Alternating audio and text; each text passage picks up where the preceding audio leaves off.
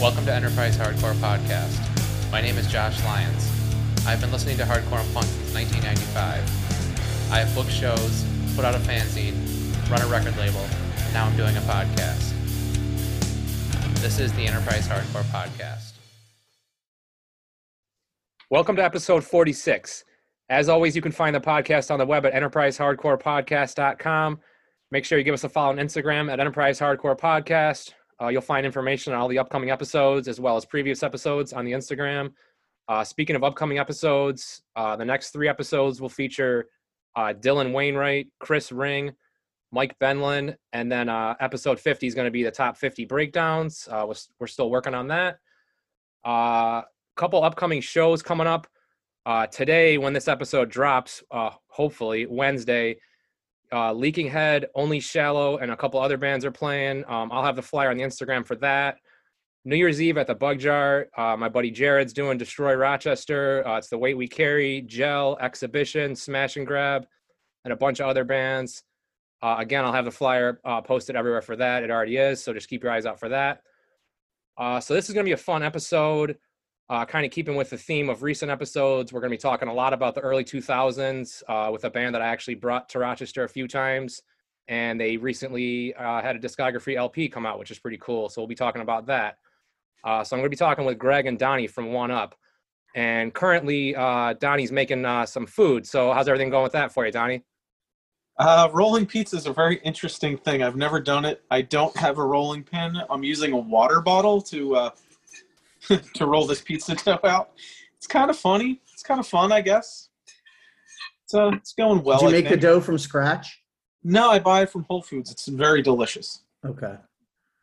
Yeah, we've been buying our dough kind of pre-made recently too. We we do the the rollout stuff sometimes too. But uh, that was Greg too. How's everything going for you tonight, Greg? It's going. Yeah, I'm stoked to talk uh, about. You know, I, I like that there. It seems like there's uh, this like renewed interest in the early 2000s, which I guess, you know, we're coming up on 20 years since then. So I feel like this discography kind of inadvertently came out at the right time. Yeah. Um, like I'm looking at, I'm looking at it now. We finally got the copies, like I was telling you before we started. And it, 2002 is 20 years ago, as of like in the next six weeks, you know? So it's like kind of nuts. Yeah, it's funny you mentioned the the the the anniversaries basically because I was I've been kind of planning out next year's episodes for the podcast, and that's what I've been kind of thinking about. Like, not to spoil too many uh, plans that I've already started making, but there's a lot of really cool anniversaries that I kind of want to devote a few episodes to, whether it be 2002, uh, even 92, and then if you go back to like 82, even like that's that's a really crazy year for uh, records, obviously. So yeah, yeah. Um, but 2002 is something I started thinking of initially uh, because that's something that we were obviously all there for. So that's something we'll obviously be talking about a lot today. Now, usually what I like to do is like when I have a guest on, we'll kind of go through like all the bands they played in, their upbringing, and like all that. But like obviously having both you guys on tonight, we're going to mainly kind of stick to one up.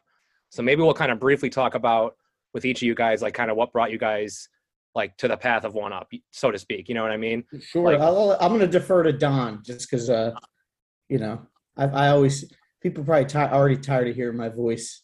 They hear it every week, but I will, you know. But I'll let Don start, and I'll fill in the gaps. So, okay. so Don, I guess just briefly, kind of tell us, you know, your upbringing quickly, I guess, kind of, and then tell us more like about, you know, getting into hardcore and like any bands you played in prior to One Up, I guess. So my first experience with punk rock and hardcore was, uh, well, I played in a pop punk band called Public Urination. So it was the first band I ever played in. Uh, legendary punk band in Philadelphia. Everyone knows them. Greatest band ever. Um, the band no one's ever heard of. Unless you saw us play like three shows that were actually good shows, no one's ever heard of us. But after that, I played in a couple other bands. I filled in with some other bands. Um, I actually met Greg because I played guitar in a band called Intention. And then after I quit the band, Greg started playing bass in the band.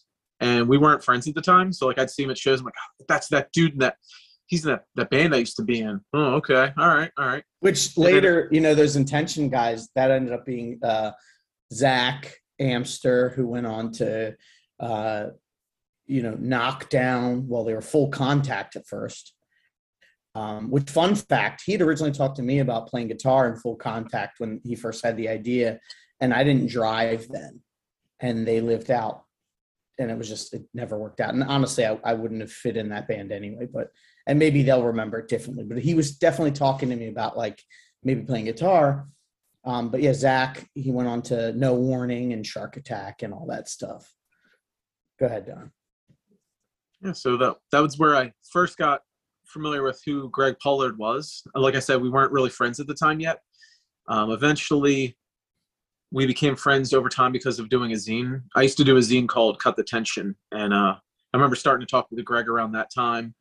Then eventually, we're like, "Yo, let's start a band. Let's start uh, like a straight edge hardcore band." Very, very reminiscent of the '97 era, just like fast, straight, to the point and that's pretty much what One Up was.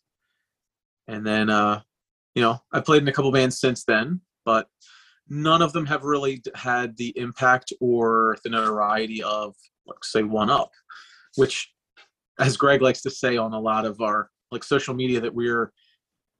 What do you say, Greg? We're like uh I say one, tier. up was a third tier straight edge hardcore band from 2002 to 2005 yes, But like, yeah, I mean, I met Don at shows. I, I think I remember the first time we really talked might have been at the Kill Time. Uh, might have been the Gray Area show. You, I don't know. I I saw Gray Area, so I loved you know the band Gray Area. Um, and we might have talked about Turning Point or something like that. Maybe you had a shirt on, or I don't know. But I just remember, you know. And then you know you knew Dave Janis, because right, like you knew Dave Janis, and Dave Yeah. Janis I had met through America Online when Go my old band Go Time. We were looking for my friend Matt and I, who ended up being my college roommate. You know, on purpose, like we purposely were like, "Hey, we're going to be college roommates," and we're like, we had this vision to start this straight edge band, and we're like, we had the name and everything, no members. So like he like went looking on America Online. That's how we found Janis. But anyway, um, you know, Don, I I had met Don and, and thought Don was cool. And I love fanzines. I loved Cut the Tension. Um, like I'm a big, I still like print fanzines, like whenever I can get my hands on one. Um, I think they're super important to like hardcore and punk. And it's kind of like a lost art. And, you know, I did go time and I remember just being like, I wanted to be a little more straightforward, which is so funny to think about because it wasn't like that was like sounding like Rush or anything.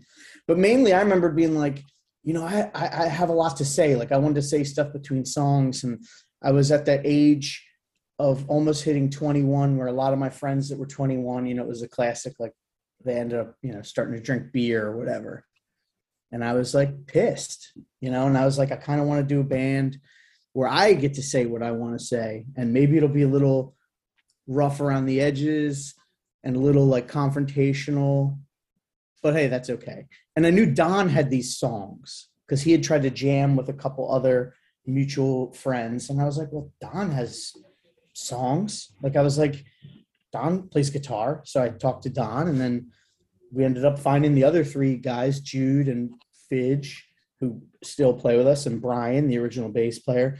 They all played together in a band called straight to the point from new jersey and I liked their demo because they were they were younger than Don and I.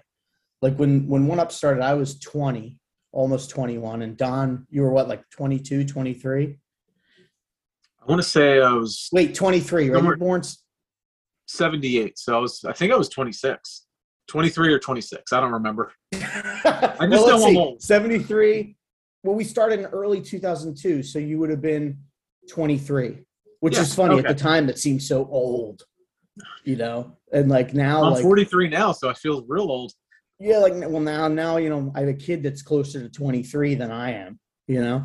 Um so those guys were in high school. They were seniors in high school. Uh Brian was 17, and Jude had just turned 18 and Fidge had just turned 18. And uh yeah, we got together and originally it was supposed to be a side project for me. Like I was like I'll do go time and then like both existed at the same time very briefly like we just never go time never found a drummer. Fidge was actually we had talked to fidge about um, drumming and he was so young that his parents wouldn't let him cross the bridge to get into philly. So he couldn't do it. Um, but it ended up being a blessing in disguise because if he would have done it, then I don't know, maybe we would I would have just focused more on that. Um, so yeah, we we did that and we wrote the demo pretty quick, like a couple weeks. I mean, you can tell by the lyrics; they're not very well thought out. I'll have a couple quick follow up questions. I think I think you pretty much uh, described the formation of the band pretty well there. Um, and Go Time, you you were kind of my radar because I had the Go Time demo. I want to say I don't know if you remember this, but I feel like uh, Standfast from Rochester actually played with Go Time in Philly uh, when they toured, or maybe not, but I feel like they got a Go Time demo for for me when they were there. Probably. I mean, Yeah, we I mean, were so lucky. years ago. we we were so lucky because I think you know again this was all like I, I hate saying this was pre-internet. The internet existed. I mean, I had to have internet to go to college in '99, but it wasn't like it is today, right? And you know, Philly had Robbie Red Cheeks, and Robbie Red Cheeks was the guy. Like Robbie put on the shows. Any show you went to, it was a hardcore show in the tri-state area that was a good a killer lineup and just a great show. 95% of the chance that robbie's who booked it. And you know i had met robbie and we recorded that demo and i gave it to him and he's like well i'm thinking of starting a record label. So he started dead by 23 and we were the first release. We were literally unknown people. Nobody knew who any of us were. None of us were from x band you know anything cool. He took a chance. Um this is all going back to basically most good philly shows and like from the end of 2000 till the end of 2001 robbie put us on. We were so there's a good chance if they came through and there were like other cool bands playing too that he put us on it. Like we played with like count me out american nightmare bane. Like we got real lucky. Um but uh so we probably did play with them And now another thing that was interesting. I don't remember where I was. I saw this when I was doing the research for the interview recently, but I could have sworn I saw a flyer or something where you guys on your very first show, The Disaster, who was also from Rochester, played that show too. I don't know if you guys remember that at all, but that just seems like another random. Yeah, we got we got added last minute to that. I think like right down like maybe I think within I think what happened is it was the disaster down to nothing and dead serious. So I think they wanted to pick another band with a D in the name. No, they, that's not true. But it was. It was all those bands. And then actually I think Robbie asked Go Time. And I was like, we don't really have a, a, an operational drummer right now. I was like, but I got this new thing. I was like, we'll we we'll play like three songs. He's like, okay. And that was wild because we showed up and we brought all we brought so many of our friends and you know people from just the Go Time crew and just like the you know the the straight to the point you know they had their whole group of friends and don you know from the zine and everything. We're to the point where we i think the disaster i feel bad they they were like touring and they played before us was our first show. Because robbie was basically like i know all your friends are going to leave when you guys are done.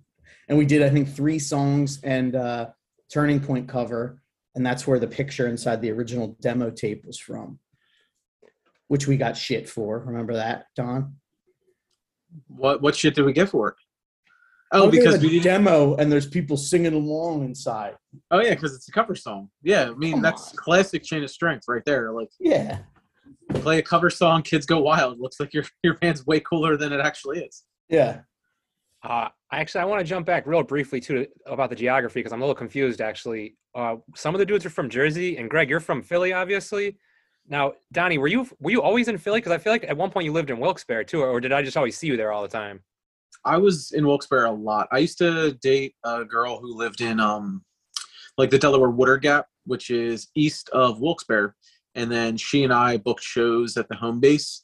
Um, around the same time, Bob Mack was also booking shows as well at the original home base. Uh, so we did a couple shows there, and and I like loved Wilkes-Barre. Like all the kids up there were incredible. The shows there were always incredible. Um, yeah, so I always lived. I grew up in Delaware County, right outside of Philadelphia, and then I lived in South Philly for a couple of years. But that was well after the band was in existence. But yeah, uh, um, actually, yeah none of us none of us were from Philly. Yeah, like- that's the best part. Like that that was the best part is like it was like the closest regionality we could claim. But like I lived at the time of the band, I lived in a suburb called Hatboro, which I believe I'm trying to think of any bands that came out of like Hatboro and, and well my my school uh, I was in a school district called Upper Moreland. I went to Upper Moreland High School. We did sort of to talk to go back about how I got into hardcore. How I really got into it, as far as on the local level, was uh, the band Frail. Um, most of those guys went to my high school. They were all uh, three of the five guys went to my high school. Two of which graduated when I was in eighth grade, and then when I was in ninth grade, their bass player was a senior, and they were like a huge deal. And that was kind of what showed me that like, oh, like kids can do bands and like put out records and go tour. Like when I was into stuff like minor, I mean, minor threat and Black Flag, like I loved it, but it didn't like I didn't see myself, you know, doing that. And I think Frail kind of made that, and I'm forever indebted to them. But um, yeah, I think where I lived in Hatboro, I supposedly that band Electric Love Muffin were from Hatboro. They were like an old punk band. They played with like Dead Kennedys. When I met Jon Wurster, who drums for Superchunk and uh, Bob Mould, when I said I lived in Hatboro, he had mentioned Electric Love Muffin. So I guess that's that's Hatboro's claim to fame. They were like supposed to be like they, they could have been the next Nirvana or something. I don't know. But um they yeah, and the other guys were from South Jersey. So like they were like from the area that Turning Point was from. But no one from Philly. So how I guess again going back to that era, I guess like and and getting ready to record the demo and stuff, like was it tough like getting everybody together for practices and stuff? Or like was there a central location for you guys all like kind of link up at that point? Yeah, you know, we talked about this before on where it went too. Like I kind of took for granted the bands every every band I'd done up to and up to uh before one up the we just practiced at the drummer's house like i just kind of figured like that's that's how every band is. Like the drummer doesn't want to move all his shit so hopefully his parents are cool enough to let people come over and, and play. So like you know go time we practiced at the drummer uh, phil's house until he we kicked him out and then we ended up having to practice somewhere else. It's a whole other story. Um, one up though, our drummer didn't have a place to practice, but we practiced at Jude's parents, and they were the absolute coolest. We literally practiced there for three and a half years, once a week. Um, so easy for those guys. Don and I had to make the trek every week, like an hour on Thursdays. Sorry, uh, an hour, like drive from where we were at to practice, and then, you know, and I guess if and, I, and and as I always say, and I'm sure you say this on, on your podcast a lot too, Greg. If, if you if the memory is a little foggy because it's been so many years on some of these questions, I understand. Um, but how do you you guys recall how long of a, a, period it was between like playing the first show and doing the demo or whatever? Oh yeah, I mean I, I I'm I have a pretty inconsequential life, so these things I remember pretty easily. But go ahead, Don. We did the demo maybe. So we did the first show, no demo Robbie Red Cheeks asked us to do the the the record before we even had a demo. If you remember that, Greg, at that first show. He asked us at the first show, and we're like, very first show, yeah. he's like, "I want to put out your record. I want to put out your seven inch." It's like, all right, we don't even have a demo yet. So that was uh that was an interesting thing. Um, so after we played that first show, it was probably within the first month, like after that, that we recorded with Mike Stankovich of Striking Distance at his house um, down in DC. Let me look inside. I I I feel like I feel like we did maybe two shows before the because I think we played like at um, LaSalle or something as well, LaSalle College. Um, I remember playing like maybe in April or something. I know that I had to do the research for the. We recorded the the demo in the end of April 2002. It was like the last weekend in April and we played that first show in the end of March because I remember it was like right before uh, my birthday is April second, and I, I turned 21 then, so I wasn't quite 21 when we did the first one. So you're saying it was like I said, it was a month? Yeah. oh, maybe five, maybe five weeks. there. No, yeah, it was about it was about a month. We and we did the five song. I mean, one song is what like seven seconds long or something. That was a pure guess. I had literally no idea how long it was that, since the first show, and then we recorded You the did demo. good. Greg, you and I are like exactly two weeks apart. I never realized that. I was born uh, March 18th, the same year, uh, 81. Oh, nice. That's a weird coincidence. Yeah, it's funny. We toured with um in 2004. We played some shows with this band uh, called Reaction from Illinois, not Illinois, Indiana, from um, Evansville, and this guy Lee, uh, the singer. You know, you're, you're on. We, I think they were on like a week of it. That was when we did the five and a half week marathon. like, I don't know how we. I don't even know how we survived. But uh, I remember talking to him, and I'm like, oh, "How old are you?" Whatever, and he said his age. I'm like, "Oh, when's your birthday?" I, you know, I don't know. And we both realized we had the same exact birthday, day, month, year. Yeah. So, uh, what's up to Lee if he ends up listening? I still, you know, hear from him online and stuff. He's got a new band, and uh, he's still out there doing it too. So it's cool. Yeah, it's cool to see a lot of the people from this era like still active, and whether it be with you know bands or like you were saying before zines, or I mean now there's like it seems like there's a new podcast popping up like every week. Yeah, the podcast is the new zine. Yeah, it's crazy. Like I feel like last year, like I think you and I think I started mine around the same time as you guys. I, I took a, a couple like breaks because I had the child on the way and, and other things. So, um, but around that time when when we all started, there was maybe like I could I, I could think of like ten at most, you know. And now there's like ridiculous, Yeah. amounts, you know, which is cool. You know, it's just hard to keep track of everything though, you know. But now with with the demo, I guess I guess it wasn't too long between the demo and Posi Fest either. Then at that point, right? Like, No, yeah, we, you know, it's funny when I first heard of Posi Fest, it happened in 99, I think. I don't mm-hmm. know if Don went to that. I was, that wasn't on my radar, but in 2000 it was. And that's when I was at school. I was living at Drexel and I had no money. I couldn't get there. And that was like Intention played. That was the famous year No Justice played where they took the, where they stole the trash can from Taco Bell, you know, and put it up against the stage so people could dive off it. Uh, American Nightmare, uh, maybe Right Brigade. Like that was like when everybody was kind of like, "Oh, this is the fest." Like, Yeah. And um, so the next year, I remembered wanting to get Go Time on, and sent Bob Mack the demo. You know, he had booked our first show in we our first show was in December of 2000, and we played uh, with like American Nightmare, Bane, Reach the Sky, and we wanted to play Posi Fest so bad. And I don't think he was too, too jazzed on the demo, which hey, that's fine. So we, we weren't able to play, and I was bummed, but I still went.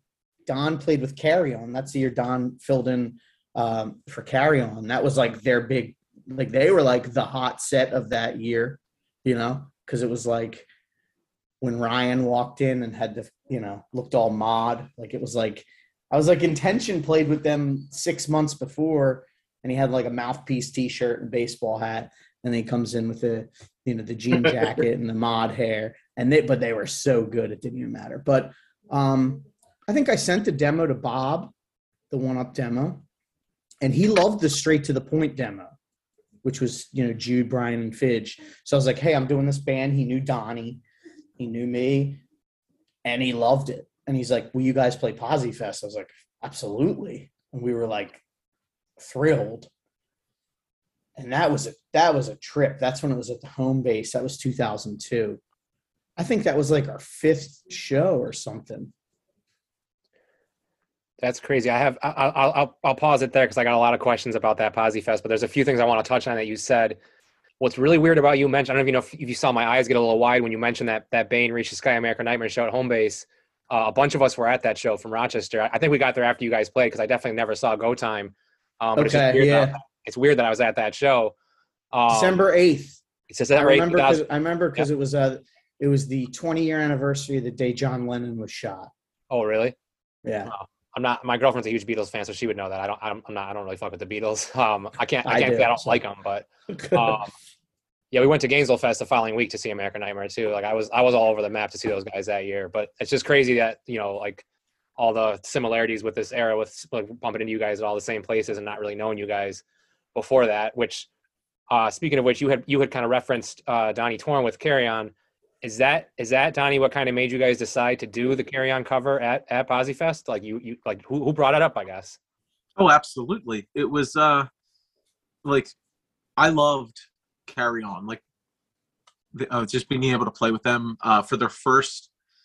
So what happened was I played bass for them for their first uh, East Coast tour. What happened? I, I was hit, talking with Sean Youngblood. I was like, "Hey, if Carry On ever comes out here to the East Coast, I want to book a show for them at Wilkes, in Wilkes-Barre at like home base. Like it'll be an awesome show. Kids will love them. Like kids already love them. They'll love them even more. It'd be great. And somehow I got roped into booking that entire tour. And like every classic tour, like happened with One Up on our first tour, every show except for the weekend, like the three day weekends, fell through. So it was like they showed up at my house. It was supposed to be a Monday to like Monday tour. So they we hung out at my house from like Monday, no show. Everything fell apart. Tuesday, everything fell apart. Thursday, no show. Friday show happened. So we had Friday, Saturday, Sunday. So that was when I um, when I filled in for them originally, and then they came back out to Wilk about back out to um, play Posi Fest, but they didn't have. They were going to play as a four piece. They're like, "Hey, you remember the songs? Fill in again." Like, absolutely, sure, why not? And it was it was incredible. Uh, so it was the first Posi Fest I got to play, and I I had seen the the two previous years, and it was just incredible to be a, a part of Posi Fest from that show every other year until it finally ended. Yeah, 2000 was the first year I went. Like Greg was referencing, the No Justice shit was insane. But as he said, 2001 when Carry On played, it was just like, holy shit! Like the whole entire place went nuts. Everybody's there had the same reaction afterwards. Like that band is is is fucking sick. I remember telling Todd Jones that actually I wrote it in my zine.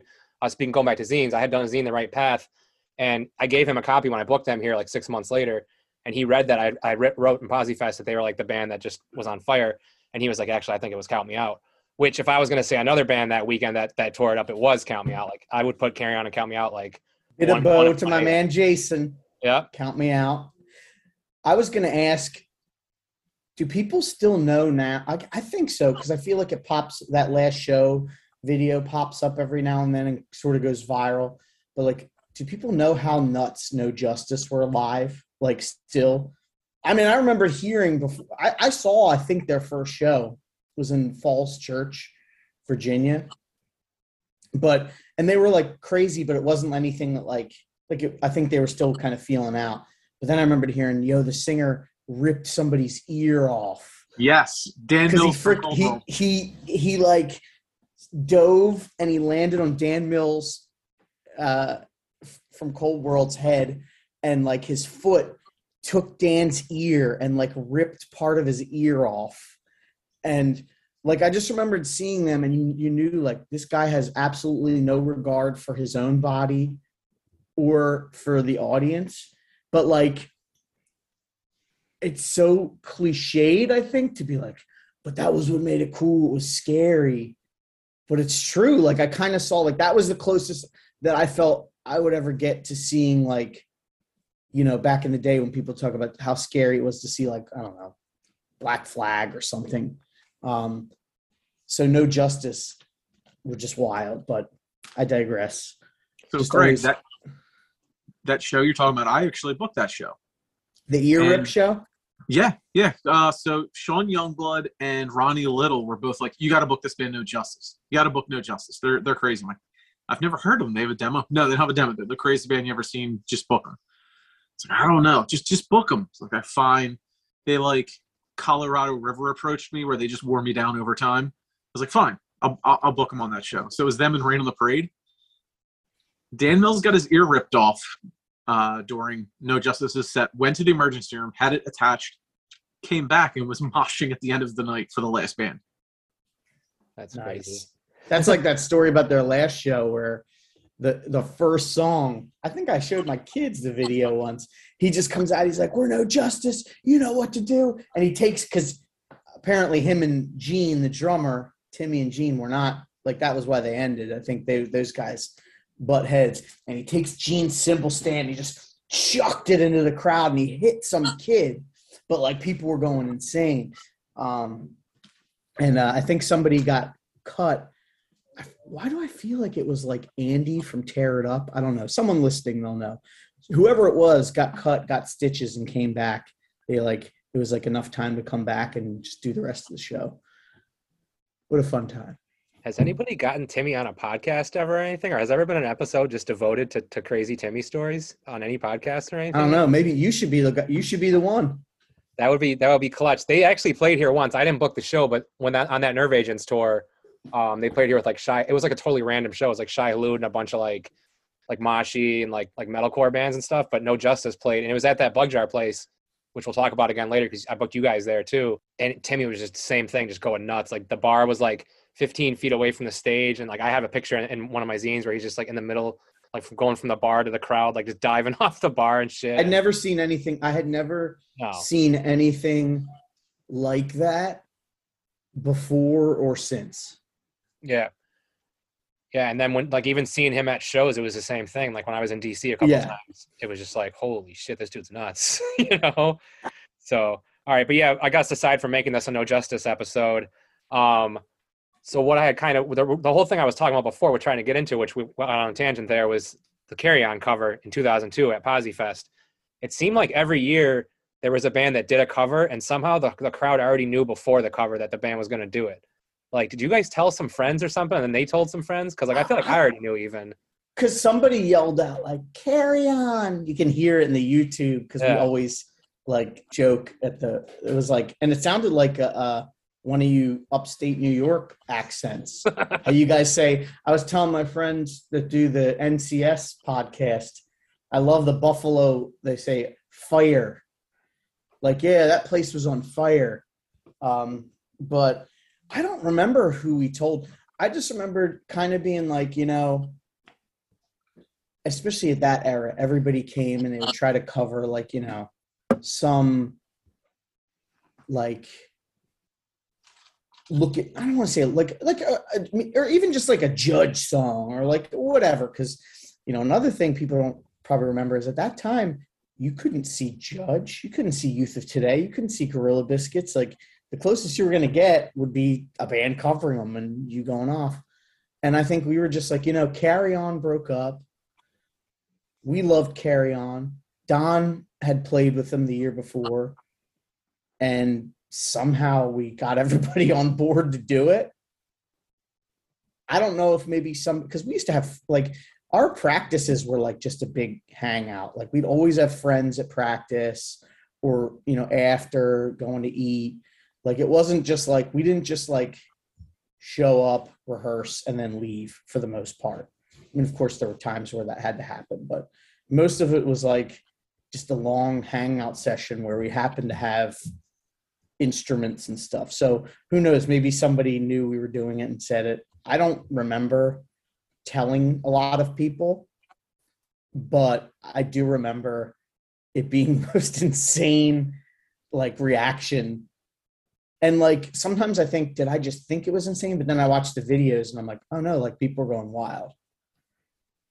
And i often joke that like everything went downhill after that like i'm like that might have been the pinnacle like if we, if we would have just stopped after that then like it would have been the most upward trajectory ever but because all the other posi fests were fun but nothing beat that first one Yeah. How many did you guys play? Did you guys end up playing like three of them at that point, or four? Or? Four. Yeah, we Four. did 2002 at home base. 2003 was at that fire hall, Mhm. or as they would say, fire, uh, fire hall um, in Kingston, I think, or something. Then 2004 was at the zoo, which was like right where the home base was, but like a different room or something like that. Some Wilkes-Barre people can correct me. Uh, and then the Sports Dome in 2005, we did that. And that was when we knew that one was weird because we knew we were done. And like everybody knew, like, you know, it wasn't a secret. Like we said, like, this is our that was our second last show. Yeah, I missed 2004 and 2005. I, I wasn't. I well, I probably wasn't traveling quite as much to shows for a couple of years there, and that those were definitely the years. Uh, 2003 was a lot of fun too, though. Um, uh, Desperate Measures was really good that year, I remember, and uh, all- those years that No Warning played, it was like it was like just like insane, like just standing there. Like, I never got anywhere near like the I, I, like I, I used to mosh a lot, but I didn't get anywhere near the pits for any of their sets during Posi Fest because it was always just like, especially Man, I remember that one was the one with like little to no stage, right? Yeah, yeah, Yeah. yeah. I think I might have gotten a concussion even during Desperate Measures because somebody like definitely landed on my head, and I like saw star or not during Desperate Measures. Uh, Bane, I like definitely saw stars afterwards, and I was like, that that was that was part for the course at, at, during those years, though. You know. yeah, you know, man, Desperate Measures. We played with them a bunch. They were super fun to hang out with. Um, and because I think you know, Go Time also played with them a couple times. Um, they were just so much fun. I feel like I saw them every week for a while. Yeah, I saw them a lot. They were definitely good dudes. As we'll get to, I, like I sent you guys those flyers before because I want to see if that jogs your guys' memory on, on any of those shows that I booked. And two of those uh, three flyers that I sent you guys for shows that I booked you guys here, they played.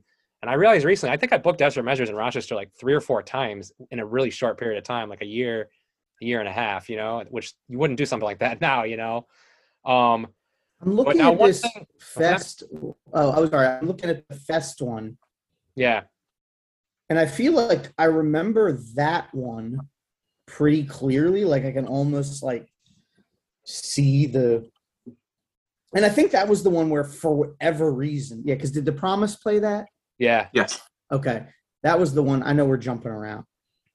Uh, that was the one where, for whatever reason, we're like, we should just wear black T-shirts.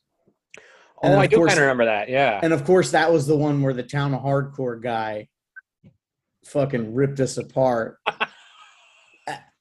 Which, if you buy the discography on Hell Minded Records, you can see I we uh we put a little excerpt from some of the reviews, but yeah, he he thought it was pretty corny that we like already abandoned the youth crew vibe for the black t-shirts and we literally did it like that one show for like, like a I, whatever too. I have no idea why. Crazy.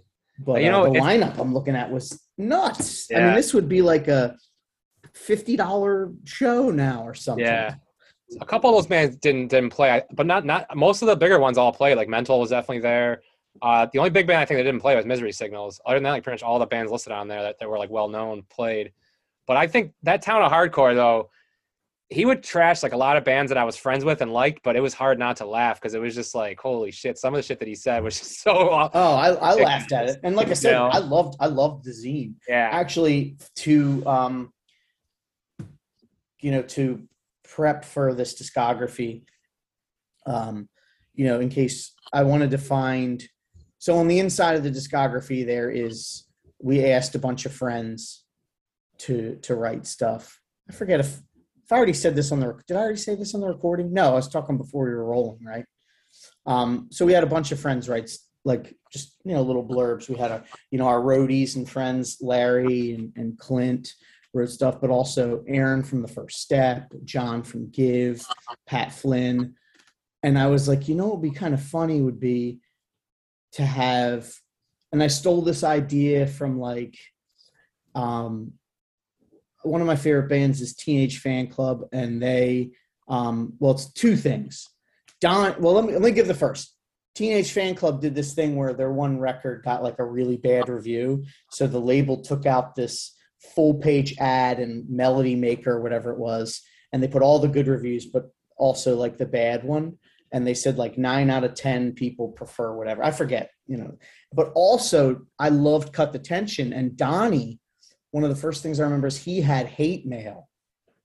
And I thought it was hilarious. Like people would write him this fucking like scathing like Yelp reviews, like Donnie doesn't know shit and blah blah blah blah blah, and he'd print it. So between that and the uh, you know, the, like thinking about the Teenage Fanclub, and there's a few others where it's just like the self-deprecating. I was like, I got to find these zines, these town of hardcore, um, um, so that I can uh, you know, put it in. So we we took a couple of the excerpts and, and it's in there.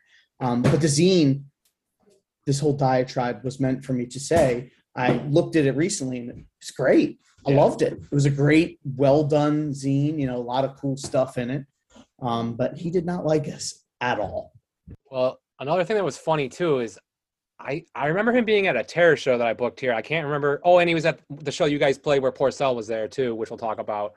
But one of those two shows, like, and I was one of the only people from Rochester that moshed here. Maybe there was out of town people too, but in his zine, he was like, at this show, I saw some pretty bad moshing, but not as bad as the moshing in Rochester that I saw recently. And I was like, yo, he's got to be talking about me or one of my friends, like saying that shit or whatever, you know? Um, but I didn't care. And I liked his band too, so whatever. Um, but Donnie, did you really get hate mail when you did your zine? Because I never got any. Yeah, I had some really bad It'll be like online stuff, right? Like people like on a message board. yeah, and- a lot of that. One of them was from like the Rev board. Uh, one was from a singer of a band that I said some very um, not nice things about the record. And to this You know day, what? Don has nothing to hide. I have nothing to hide. You know, it's it's it's out there. not proud of the things I say in the zine because it, it really comes off as like a 12 year old that's angry and doesn't know how to express any feeling whatsoever. So they just go like straight for like the worst thing you can possibly say.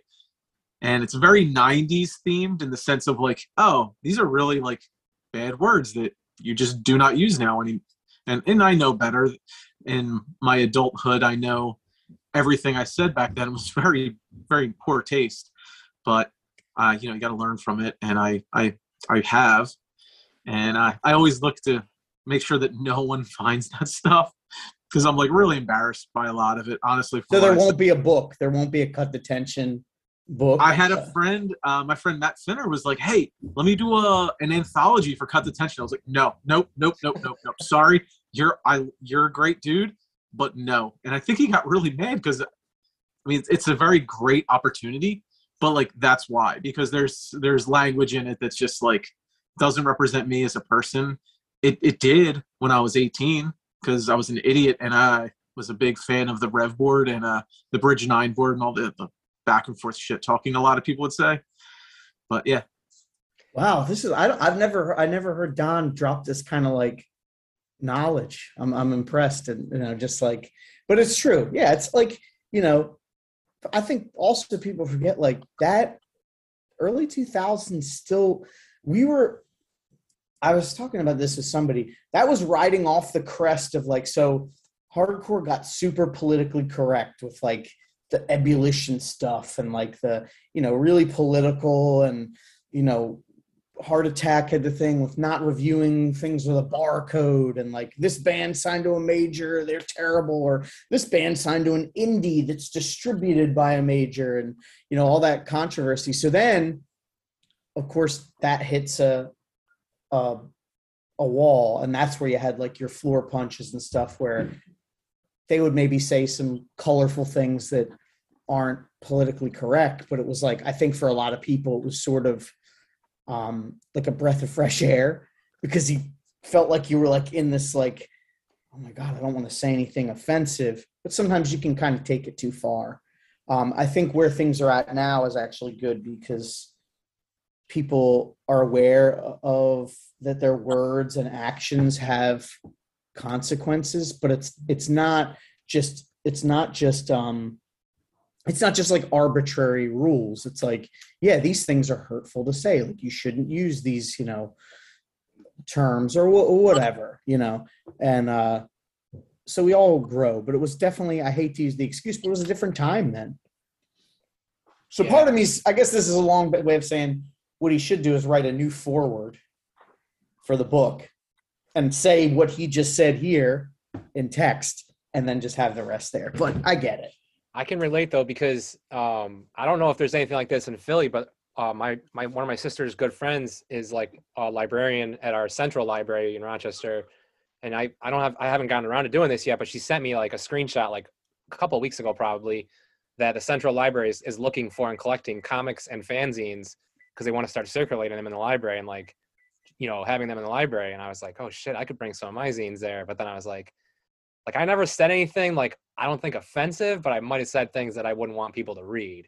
You know, you know what I mean? If that makes any sense. Like just yeah well like yeah, like yeah i mean and i want for people listening that didn't read cut the tension and i have a couple issues i might Yeah. have all of them that i ended up getting from uh you know from brian convery he had a pile of zines that i said hey can i you know he didn't he was making space and i was like well i would love to have these especially to cut the tensions you know it wasn't like Don was saying like racist stuff. Yeah. I just wanted to make that clear or Right. anything, but it was just like you know, like just stuff, trash talking bands and and doing stuff that you probably wouldn't do now. You'd find a, a more constructive way to get your opinion across.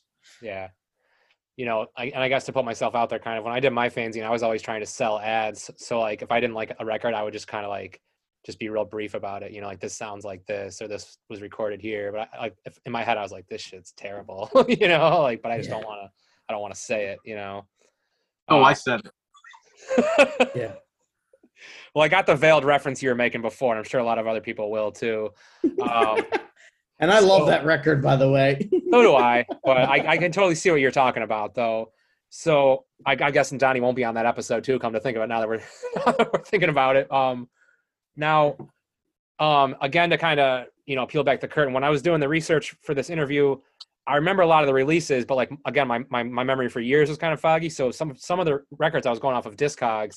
So that's why Donnie had to correct me on one of the the years because it said 2006 on there for something. But my question is, like when I when you guys played here and you did that tour with Coalition, Donnie was saying there's a, there's a good story about the It's Time to Believe CD, but the two song promo, did, did those come out around the same time or was one before the other? The two song promo was before. I forget what two songs are on there. Um, so we recorded. So we we had. I'm using air quotes. Signed to Dead by 23, like Don talked about. Robbie asked, and we were like, "Yeah." And we, you know, the hot spot at that point to record was at Atomic Studios. So after the demo, everything else that we recorded was done at Atomic Studios with uh, Dean, uh, who had, you know, he'd recorded like Madball, Sick of It All. And, um, you know, later on, he went on to do like, he did American Nightmare, I think. He did, uh, even did the band The Hold Steady, like a bunch of their records. Um, great dude.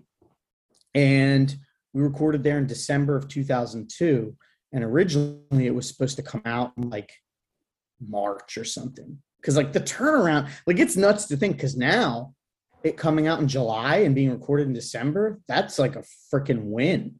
Like now the turnaround times are insane. And with with us, it's funny because now I have crap ton of vinyl. By the time we all bought CDs. So we were just like mainly concerned with getting a CD out because we're like, well, that's what we would want. So I remember the idea for It's Time to Believe would be that we would do, it was going to be a CD first because they were easier to press. So we recorded eight songs that, if you get the discography, they're the first eight on side B. Um, we did eight songs, and the first six were going to be then later pressed on vinyl. Uh, Maybe a seven inch, or was it a 12? Yeah, I think a seven inch. It would have fit on a seven inch probably and then we tacked the demo on the CD too. And we never did the vinyl um, because again, we didn't really press Robbie because we were just kind of like, we have the CD. Why would we want vinyl? Who cares? Um, and of course, every show we'd have, do you have any vinyl? No. But I guess the funny story is is that we, uh, you know, we the 2003 tour with Coalition we were starting it at Posi Fest. And then we were just going to go from there to like the Midwest or whatever. Um, you know, and then out west and kind of come back. That was a three week run. Um, because we had we in 2002 when we had the demo, we were supposed to do a week with Coalition. We went out to Michigan, and then I think a lot of shows fell through. We played a couple, so we were like, okay, the next summer we're gonna like do it up. They had a new record out. Um, that Porcell had put out on his label Fight Fire with Fire. Um, so anyway, we're like waiting on these CDs, right? Because we're like, we need these to sell on tour. And we're like, don't have them. Posi, it's the day of Posi Fest. And like originally the plan was Robbie's going to meet us there. He's going to have the boxes of CDs to give us. And um, I had this Soundgarden VHS um, Motorvision. It was a see. I see Don's already like hiding his face. Uh, it was a Motorvision. It was like from the Badmotorfinger tour. It was like a home video, and I knew Robbie loved Soundgarden. and we're in the van on the way up, and we get like a text from Robbie. And it's funny because I'm thinking now these were on our like little Nokia roaming flip phones where you had to press the button three times to type a letter, you know. And something like Robbie was like, I might not make it to the show in time for your set. I might not be there till tomorrow. Something like that. And me being 22 years old and just like, we're about to go on tour. We're not going to have the new record to sell. We're about to play arguably what's going to be the biggest show of the entire tour. And we're going to have no merch. And I rolled down the window. We were in a tunnel and I took the Soundgarden video and I threw it out of the van and it just shattered into pieces on the side of the road because I was so pissed. And then literally, as luck would have it, and Robbie, I'm sorry, you know I love you if you end up listening, but he tells me he doesn't listen to podcasts, so I guess either he'll never hear this or someone's going to tell him about it. But um, as luck would have it, he literally I think pulled up like as we were setting up. It was something like that. Like it was like cutting it so close. So we went on the tour. We had that CD, and man, I don't think we sold but five CDs or something the whole tour. Like nobody wanted them because that was already kind of I think the era of like people would just burn stuff. I think it was like kind of before everybody had an iPod, but people either wanted vinyl or even tapes. I'm I'm slightly cloudy on the on the on the timeline because the the Time to Believe came out in 2003, but I'm I'm I'm looking at the flyer that I sent you guys for that Stay Gold show, which a bunch of the bands didn't play, and I feel like that was 2002, right? So did you guys? Yeah, that would have been. Yeah, we that came. would have been we, on our first tour with Coalition where we. yeah, we we, we played went one out of to yours on. Uh, yeah, I was gonna say we played one of yours uh, in 2002 because that was the first time I ever went to a Wegmans. Okay. Um, Because isn't that it's a New York? It's upstate New York. Yeah. Isn't that where well, originally it's, where? It's based out of Rochester, but they're everywhere now. Obviously, I mean, Right. So now I have you know You guys have them. with it. Oh yeah, it's where we go every, every week. But um, I remembered at the time I was actually telling my wife before this. I was like, "Yeah, we're talking to an old friend from Rochester," and I said, "That's the first time we went to Wegmans." I remember we were like, "Yo, you can get a loaf of bread for forty nine cents or whatever it was," and it was just so awesome because you know we're on tour, we have no money. You buy their store brand peanut butter and a loaf of bread for like three dollars, but yeah, we didn't have. We only had demos then, and then the CD came out in July of 2003. For whatever reason, Spotify and all the streaming says 2006. I have no idea why. We don't even know how how that's up there Right. because Robbie didn't put it up there either.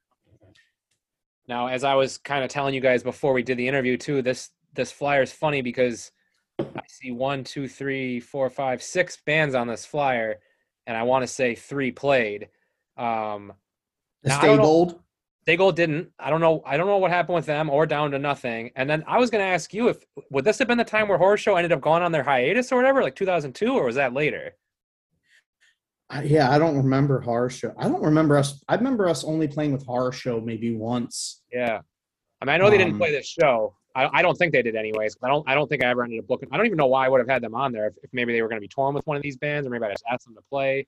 Um, but it would have been a weird show for me to book in the summer because like we're more of like like especially at that time like hardcore here was more of like a college thing like like our two especially uh, RIT the Rochester Institute of Technology that's where like most of our hardcore scene was so like for me to do a show in the summer like that really?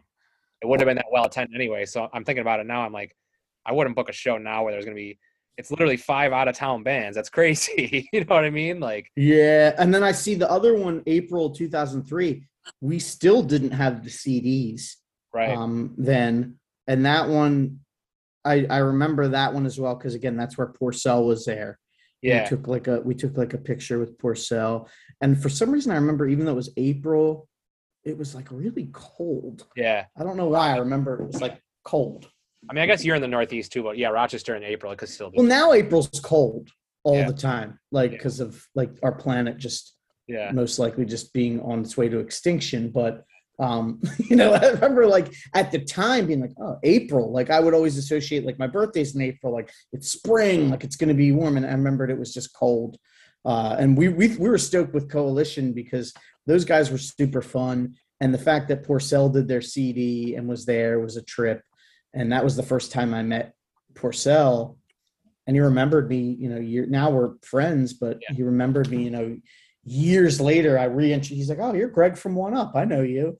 You know, so That's really um, cool. that was cool. and It was from that that show.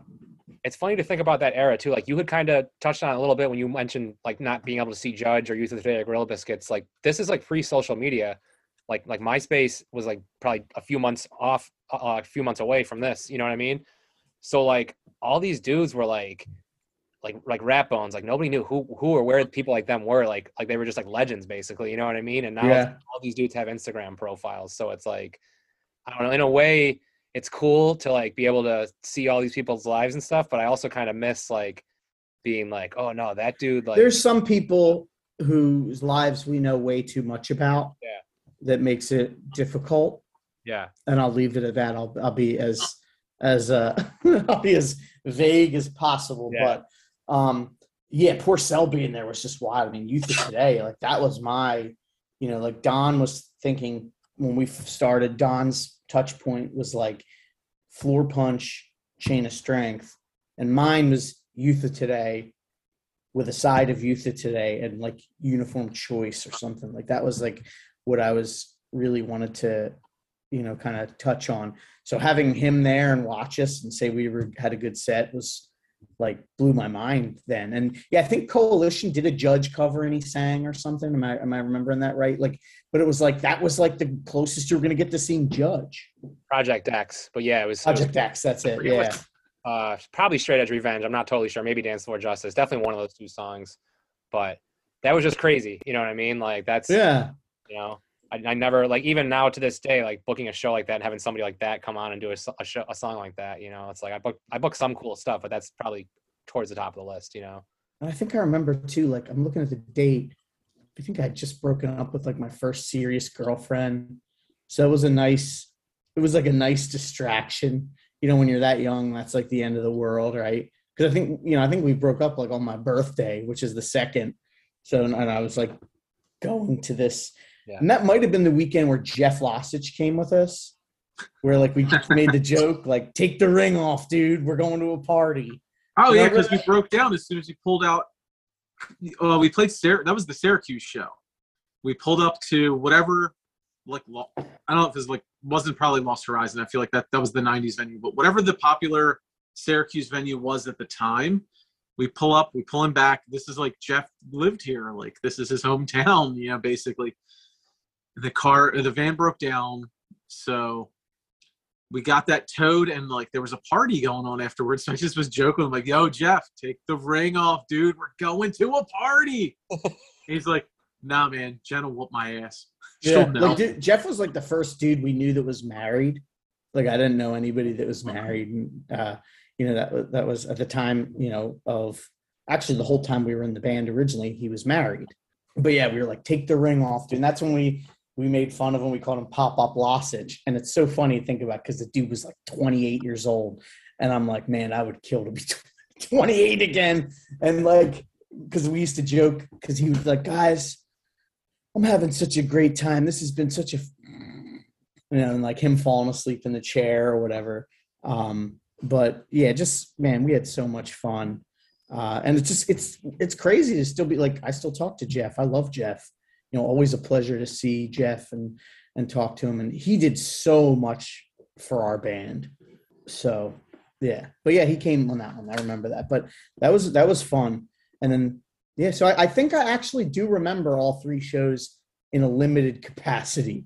you know it's really weird i sent you guys notes for this interview weeks ago and i can't imagine you guys are looking at them right now but that's literally jeff's literally like the next thing i, would- I would i would want to talk about in the interview because that's like the record he put out for you guys and Dude, Like, he was like he was a fan from day one. I mean, Yeah. he knew he knew Go Time. He took a couple pictures of Go Time because Jeff has I'll say has because he all of a sudden he'll just you know he's like um he's like my bloody Valentine where all of a sudden he'll just like drop a record uh, and he'll drop like a zine start today and you know it was awesome being in this area and having two killer zines. We had don's you know cut the tension and then start today. And you know being zine guys donnie and jeff became friends and jeff ended up living near where don lived for a while. And um i think we sent him literally like a practice tape. So we're talking like two weeks into doing the band and he was just like so excited. Like, and honestly, like that kind of, you know, when you're starting out as a band, that kind of early support is key. I think with kind of giving you the momentum to like, all right, we got to do this. Like to get that kind of positive feedback that early um, was super crucial, pun intended. uh, you know, a, a, crucial thing to to have for the band. And I just remember he was so stoked. So then, you know, he loved the demo, and we, we did that. So then, when it came time to do the more things change, we had you know done the stuff with Bob, but for whatever reason, Bob didn't do the vinyl. So then Jeff did the vinyl for that. Actually, I think he did the demo on vinyl first, and then he did that seven inch.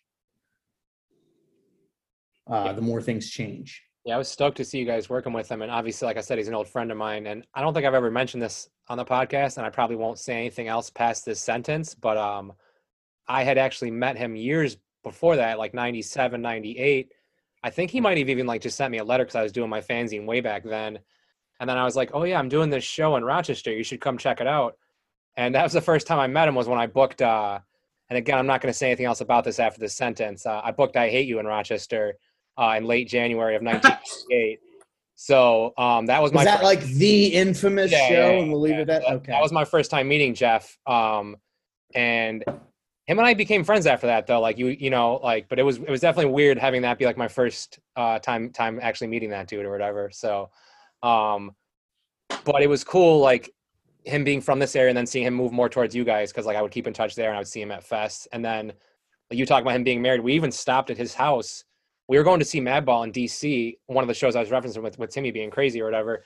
And we stopped at his house like in the middle of the night in Philly. That's the kind of good dude Jeff is. Like he let us stay at his house. Like we probably got yeah. there like 11 or 12 o'clock at night.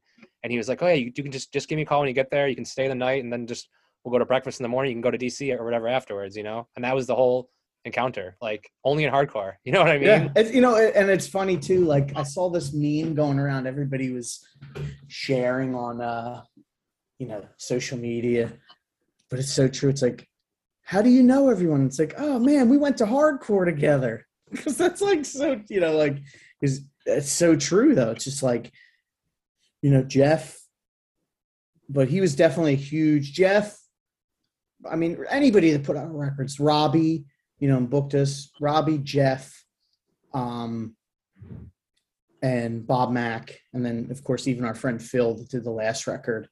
Um, super thankful. Um, but like Jeff, I mean, between doing the record, coming to the shows, taking pictures, putting us in the zine. It was always awesome. Yeah, he's still taking pictures now. Like that's the thing is I I've never been to a This Is Hardcore, but I've seen tons of, of sets on Sunny's Hate Five Six, obviously, and you see Jeff in like every video just up there shooting. Yeah, yeah. He and he's taking like he took them for like Kiss and Metallica and stuff like recently, and Dinosaur Jr. Like really, really great pictures and um yeah love the guy. And you know i had talked to him for years like kind of joking like yeah let's do a discography. Let's do a discography. And he's like man if i had the money i would do in a heartbeat. Before we jump into that i got a few a few other things to ask you about i guess. Um what like how did you how did the whole still cross thing come up? Were you guys just friends with them? Or because I, I booked a show for them in here in 2004 too. I think not with you guys obviously but like, had you guys played with them before and you guys just ended up like touring with them or whatever? Or Donnie? Yeah, so Donnie handled all the booking. I had nothing to do with any of that. So I handled all the booking, and Greg had nothing to do with that. uh, so yeah, what happened was we played a show with them at Cafe Metropolis in Wilkes-Barre that Bob Mack booked when we were we were already on Walk All Night, and Still Cross were supposedly going to be putting out a record on uh, Walk All Night Records, but then Walk All Night fell through because I don't I don't know if you know about this, but One Up has this great ability to get on a record label, have a record of ours come out, and then the record label go under. So that happened to Dead by 23. Somehow, Bottled Up Records, Jeff Lossage's label lasted a little longer. Uh, Phil I just interject that, like, glass. I have PTSD from all that, Don, and you know, because I hope you know Joe, my buddy who put out this record, like if I don't get an answer for a text, I'm like, you know, I'm like, oh my god, he's not answering. We killed the label. I was like, we killed it. Like still, like 20 years later, I still have PTSD because like, yeah, I felt like Dead by 23 kind of stopped really popping after us. Walk all night, even Broken Glass feels like I was thinking about that the other day. Sorry, I just had to interject. And by the way, Killed them all. Hell Minded's got a lot of stuff planned for next year. So thankfully, the Yeah. curse has been lifted. So yeah, we played that show with them at uh, Cafe Metropolis, and Bob's like, "Yo, you guys should talk with this band. Like, maybe we'll do a split, maybe we'll we'll whatever." So we started talking with them, and it was like kind of cool that they were a little more on the metal side, but still fast hardcore, and we were on more of like this, you know, straight up uh, traditional fast hardcore side. So like, yeah, like we should play some shows together, and somehow that evolved into us doing a tour together with them For five weeks. Yeah, I for mean, five long weeks. It was great. I don't I don't even know how I got in contact. I mean, you know, again, power hardcore. I have no idea. Like I know they played with Desperate Measures in Buffalo, and I probably said something to them at the show, like I do shows in Rochester, and then I got some random email, and, and that was honestly one of the last like like touring bands that I booked because I have I haven't booked very many shows at all since like 2004 2005. So they were probably one of the last like you know like touring like straight edge hardcore bands that I booked. So that's pretty cool. But Oh, like, really? We we we played with them somewhere in New York too with Embrace Today, Okay, I think. that Or, or like Auburn, either Auburn we- because I remember because at that point Rich Thurston was in the band and he had been in Terror. yeah So I was like, whoa, this like it was in Terror. And they had signed to Indecision, yeah who ended up putting out their their their CD. yeah Um, you know, I, those guys, man, we had we had fun. I I still hear from Zach every now and then. Like I'll see him I've, uh, on social media, but like I don't know. Like his bro, I remember his brother was in the band. I haven't seen anything of him. And the drummer Robbie, right? Don wasn't that his name? Yeah, yeah. his name was Halford. Robert Halford Wright or whatever. Uh, no idea where he is. Um, Tony, the singer, no idea where he is. John, I think, was the guitar player by the time we toured. No idea where he is, but they were cool guys. If they're listening, what's up? That was fun. Um, five weeks is a very long time to be out in a third tier band. Uh, third tier band, we are not making your guarantee every night. I would advise against it for anybody that um, is trying to start a band. Um, but we did it, and uh, it was cool to play with them. And you know, we felt kind of like, oh, they're on Indecision. Like that's kind of cool. Like because to me, like I was like, Indecision had Death by Stereo and Count Me Out and Time Flies and you know so much good stuff. The Unbroken discography, and um, so it was a real trip. Uh, to to do shows with them and we were super psyched at that time because the more things change had come out and we, i was just so proud of that record Yeah, Indecision is definitely one of my favorite labels, and I'm actually going back to Count Me Out again, thinking about. I listened to one of your guys. I'm, I'm not that that far ahead in, in where it went, probably like 15 or 20 episodes. So I listened to one of these recently where you guys were talking about. Uh, I'm more of a 110 guy. I know you guys were talking about like 110 versus permanent on one of the episodes, and uh, 110 is one of my favorite hardcore albums, though. Honestly, so uh, it's I like. great Permanent a i just i like permanent better yeah, I like but that. the fact that javier agrees with me leads me to believe that i'm definitely this is a hot take because most people go for 110 but I once got Jason to. Uh, I tricked Jason into saying that 110 was his favorite album once. It's like, wait, wait, so so 110 is your favorite? Yes, that's it. Perfect. End of discussion. Like that's perfect. Great. Thanks, Jason. I think. I mean, I don't want to. I, I think he thinks. You know, I think it, when you're in the band, it's different. He probably it might have better memories associated with it or whatever. I don't know, but um, yeah, the, yeah. So like that was the thing, like indecision, and I remember kind of being like, maybe we could get on indecision, but that never happened. And then we uh, went out to California and still crossed state with Dave Mandel. And he Yeah. was like, "Nah, sorry, you can't stay here." I'm like, "All right, that's reasonable." Is, is that when I we slept on the beach? no, that was in Florida. That was in Florida. That's right. Yeah. Oh my God. Any other now? Now California was that the only time you guys made it out there? Was on that tour, or, or was there other times too? 2003 and four. Really? Um, and that's the only time I've been out there. I haven't been out since. I, I want to change that. Uh, you know, but that was I mean, that was awesome. Being a kid from, you know, I, didn't come up with money. You know, I think some like we didn't travel. I had, you know, lower middle class family. Um, you know, the farthest south I'd been, I'm in Pennsylvania. It was like North Carolina once. Other than that, it was like Maryland, and the farthest north I'd ever been was New York. Uh, so like, it was so awesome to be able to do the the tours and to see California for the first time and like be there because like we were playing shows. Like that was cool.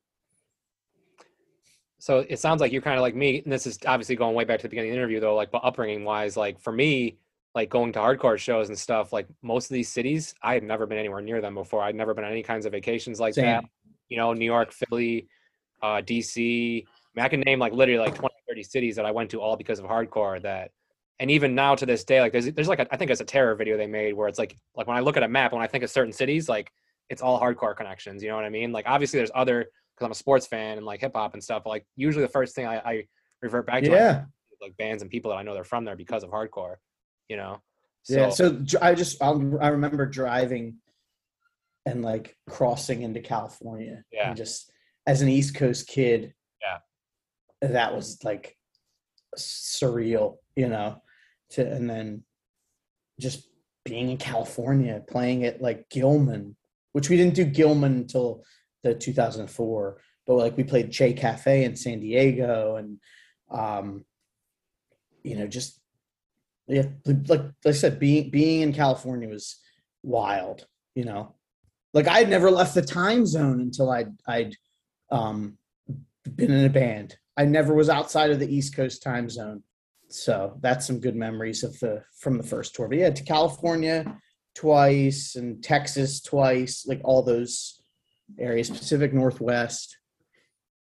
Now, when when I had Ian Courtney on the last episode, he was telling some pretty crazy like California band stories, like In Control, Die Hard Youth. Like, were there any crazy like shows or bands that you guys played with out there where the shows were just like totally popping off? Like, because obviously California, I've never really been to a hardcore show out there, but like from especially watching like those Section Hate videos and like other videos, like you're like it's a little bit different out there. You know what I mean? Like, and were any of the shows like really nuts out there, or anything like that, or? And not not that I remember, nothing. Philly's nuts, man. Yeah, it's you true. know, like like Yeah. Philly has has a great a great scene and has for years. I mean, from Robbie booking shows to then Joe Hardcore and Bob Wilson. I mean, it's there. There hasn't really been a beat missed in the last thirty years. From Yeah. starting with like you know the Cabbage Collective and R Five and and you know I'm just talking even just in my lifetime of hardcore. Like there was never really that I can think of any like lulls um i would say like the pandemic was like the biggest like lull of having shows and that was you know something that was unavoidable. So like you know we've always had crazy crazy shows. So for us it was like almost like let's see if something can top where we're at you know like but the best california memory for me or one of the funnest is definitely when we went to rev and we all got the Youth of Today shirts and rolled up to uh, Che Cafe that night. It was us, Coalition, and Blue Monday, and we all were wearing the the black long sleeve Youth of Today shirts. Which now I'm sure that like particular shirt with a whatever tag it was, Jason would be like, "That's a seventy five dollar shirt now," or whatever. But like they were, they couldn't give them away. That's what's so funny. They were giving away stuff like like you know here take this take these shirts take this take this. So we all wore them and took that picture outside of rev and that was really fun. Like just the feeling of like having this giant crew of people and playing that cafe and you know rob moran was there from over my dead body to, to hang out and love that guy. And you know i was a huge unbroken fan so it was like like dude, the guy from Unbroken's like here watching our band. Like that's cool. You know, it's San Diego. Um, stuff like that was awesome. And then of course playing Gilman was super cool. Donnie, any uh, any any real standouts from those tours? the one set that I remember being like, "Oh my god, what is going on here?" Uh, was one of the years I forget which year it was, but we played Sync with Cali. Uh, I want to say it was with Still Crossed, so it would probably be the 2004 Sync with Cali uh, band I'd never heard of before. Went on right after us, I believe. Uh, they were called Make Move.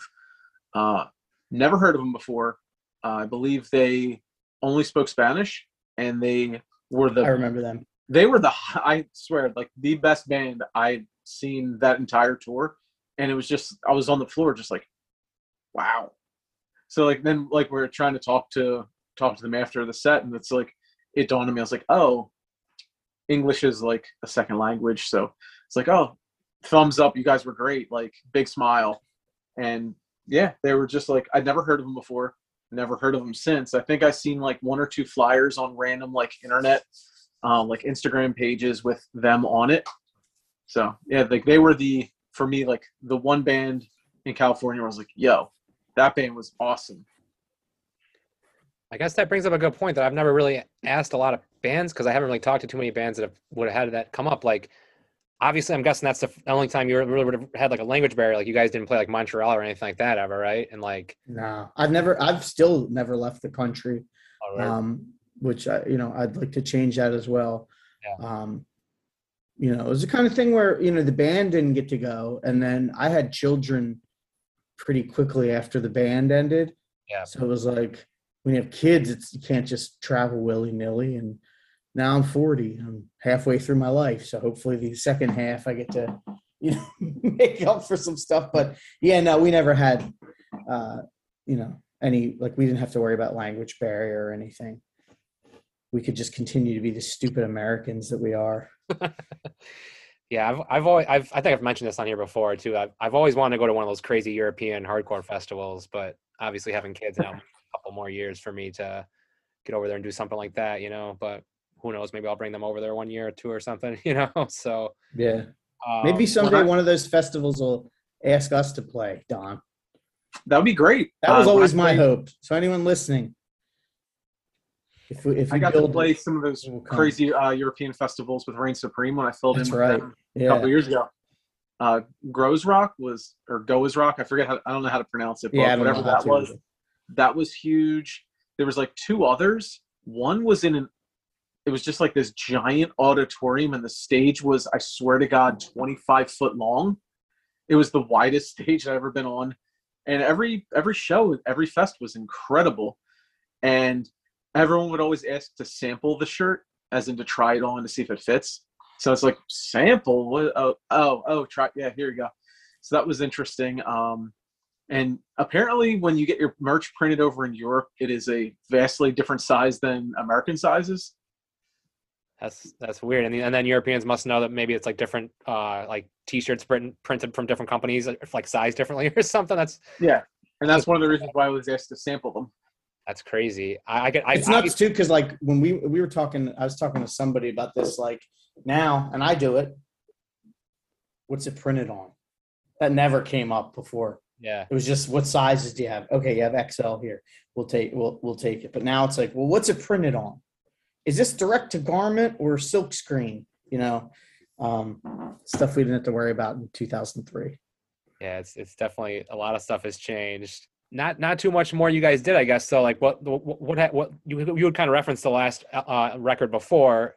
Um, so how did, how did that all come about? And, and were you guys already kind of aware the band was kind of on its final run by that point too, or? Not with the more things change. Like the more things change, I think that was when I wanted to ramp up, and I was I was, uh, you know, I think it's. I say famously because it's not like, but I like, it's pretty well known that I wasn't happy with the first record, like my vocals on it and stuff.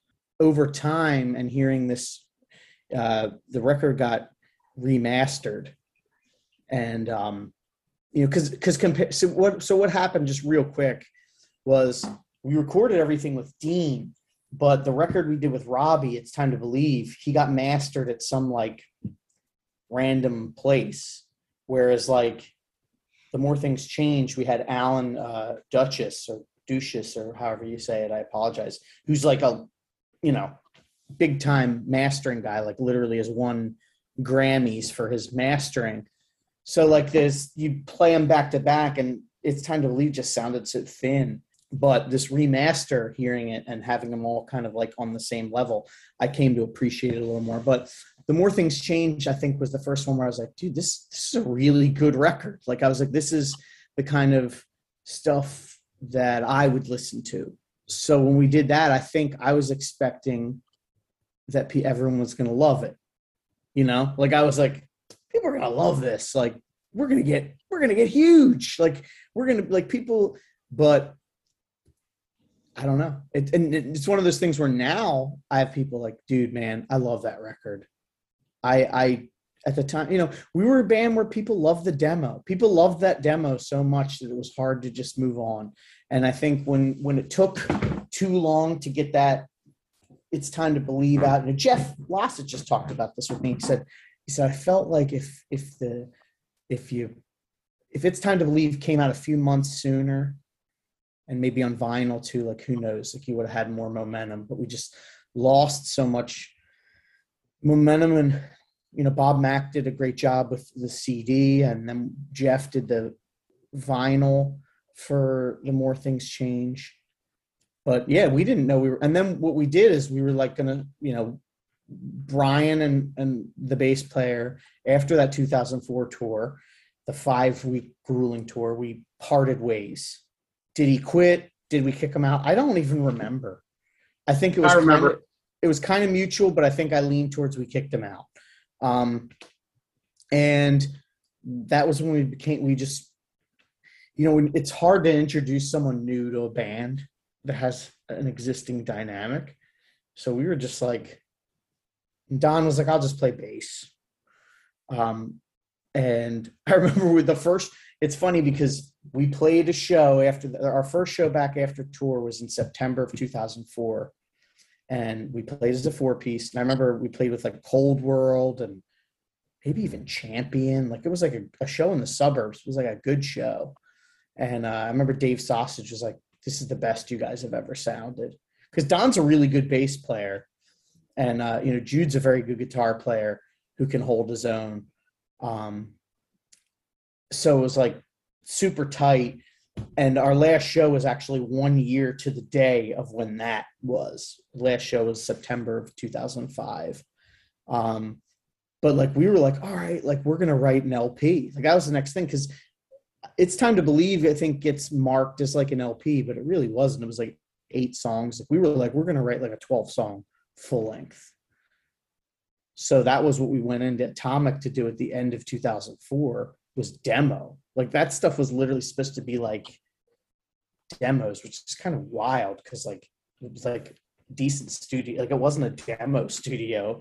Like it was like a good studio. And then I think we thought, well, we'll we'll try to get someone to put out the record so that we can tour. Um, and maybe we'll do like it as an EP. Like I think that was the thing. We we thought like we'll do a single, and that was why we did the Texas the Reason cover. Because I always loved having like a single where it was like an exclusive track on the B side or whatever. So yeah, we went we went into 2005 thinking like, yeah, we're gonna write an LP, but like we wanted to get like a little weirder and incorporate other elements in because I was kind of trying to sing and music was getting a little wilder and it's so funny now because when I listen to it I'm like it's still hardcore. At the time I think we thought like, you know, people were like thought it was like rock and roll or something. And I listen now and I'm like dude, this these are hardcore songs. Like this is just melodic hardcore. Like if the, if our stuff, like the first couple songs on that discography, aren't hardcore, then neither is a band like One Step Closer. Which you and I all know that's that's not true. They're a hardcore band, of course they are. Like, but at the time it was like a big deal because we were just kind of deviated from the, you know, whatever the total youth crew vibe I mean, I'll let Don give his side, but basically, we kind of knew like when you're in a, you, we sort of knew at a point. You get to a point where you're like, we hit the wall. Like we hit this. We we we did everything we can do besides go to Europe, which that wasn't in the cards because we couldn't afford to go, and nobody was knocking down our door to go. Um, plus, everybody knows once hardcore bands go to Europe, they usually break up after. We saw all these bands that would like open for us and stuff get signed, you know, because at the time labels mattered.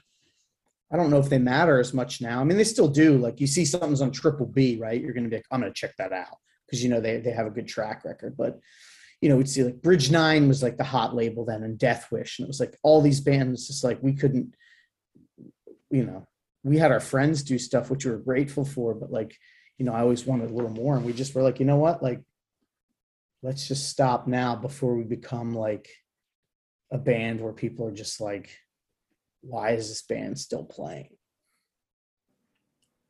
So we, I think in the spring of 2005, we basically said like, all right, we're not booking any more shows. Posi Numbers was scheduled already. We said we're doing, you know, these shows. We'll play Posi Numbers, and then we're gonna literally just take a break, rehearse, and the last show was scheduled for September of that year. And like the timing for me was perfect because like three weeks later I found out I was having a kid. So it worked out. So an interesting Jeff Lossage story, since we were talking about him earlier. When we recorded all that stuff, the demos for the LP, we were asked by two people to do comps. Jeff was one for Bottled Up Records. I forget what the other one was. I remember they did a seven inch of like it was like East Coast bands was going to be the second installment of the comp. All West Coast bands was the first. Um, I want to say like Tsunami or something. Anyway, both of those labels turned down the songs that we submitted, and Jeff, who when he was living near me, I, was, I went over his house. I'm like, "Yo, man, you get that song? Like, you like it? What? What's up? It's a banger, right?" And He puts his hand on my shoulder and goes, "Don, you do know this is a hardcore comp, right?"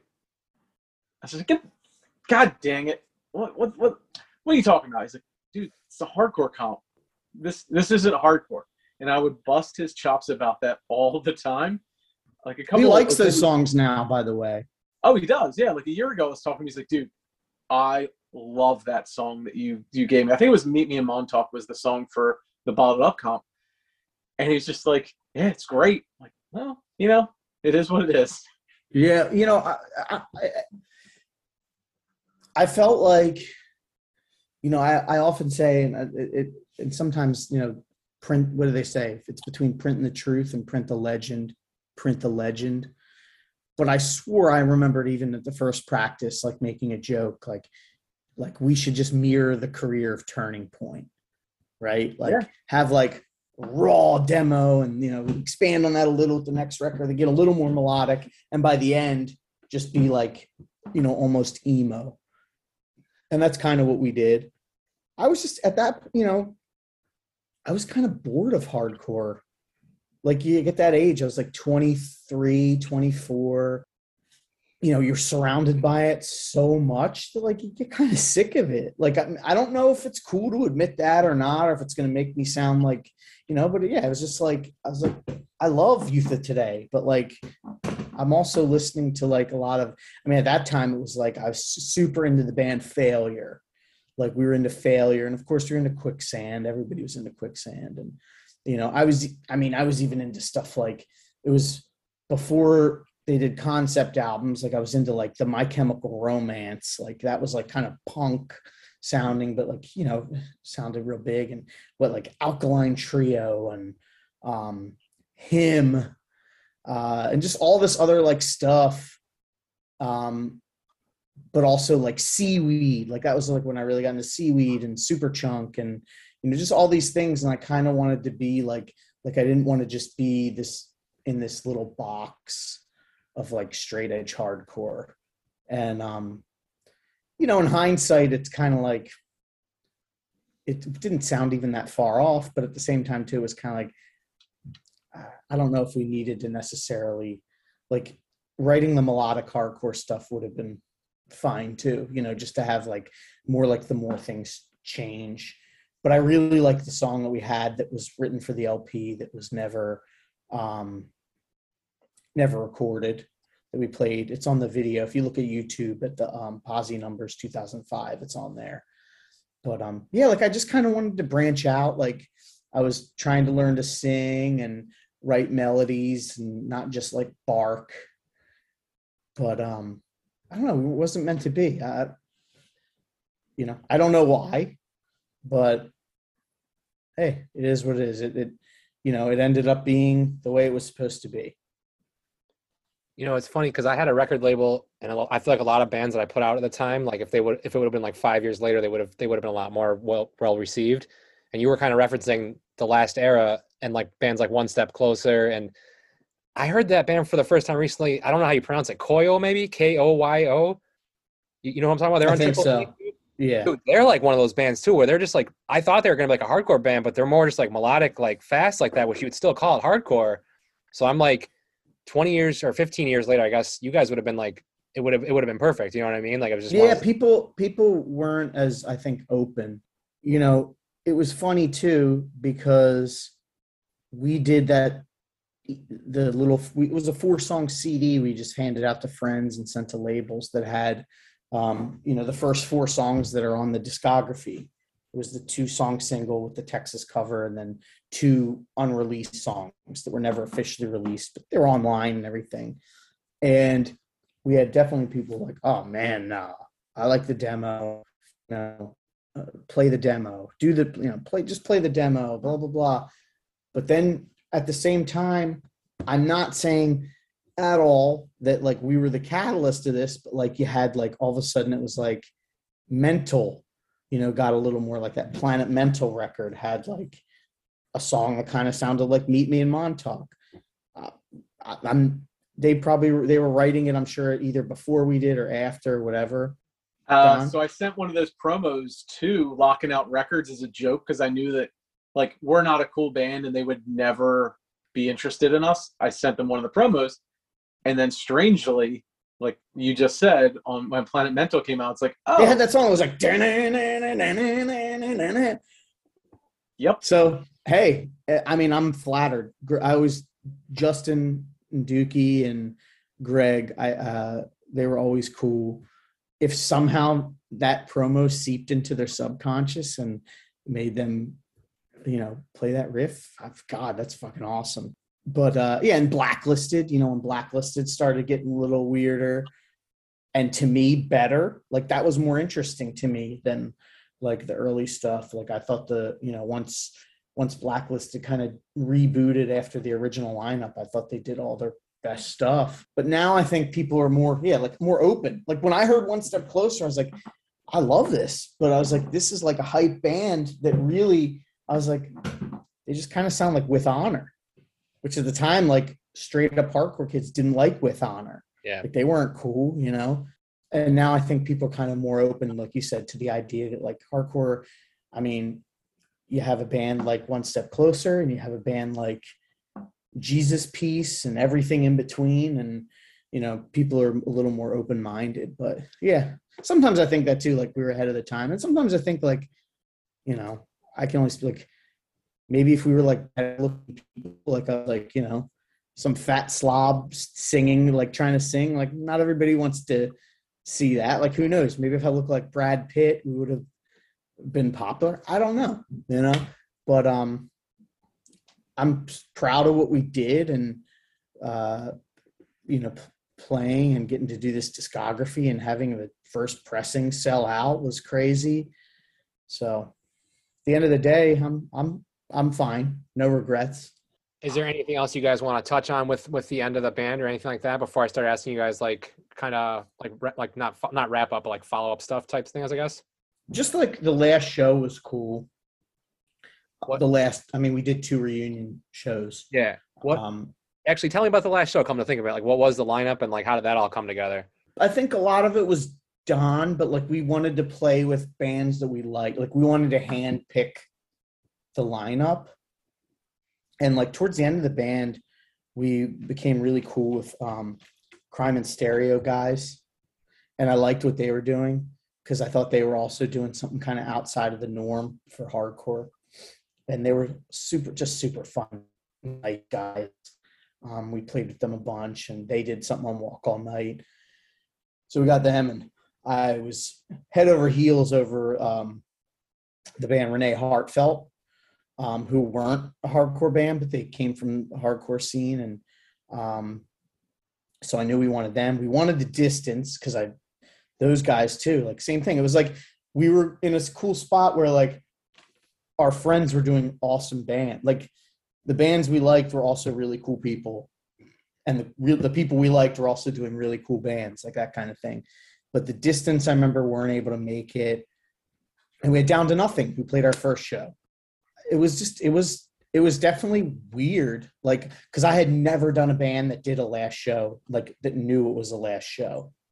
But this was the first time that like I knew like this is you know you're on stage and like okay this is the last time I'm gonna get to say this or this is the last time we're gonna play this song or whatever and it was uh we played again as a four piece and it was it was it was weird but you know unfortunately it was like I had to go home and get to work the next day or whatever I think the show was on a Sunday and it was like that part of my life was over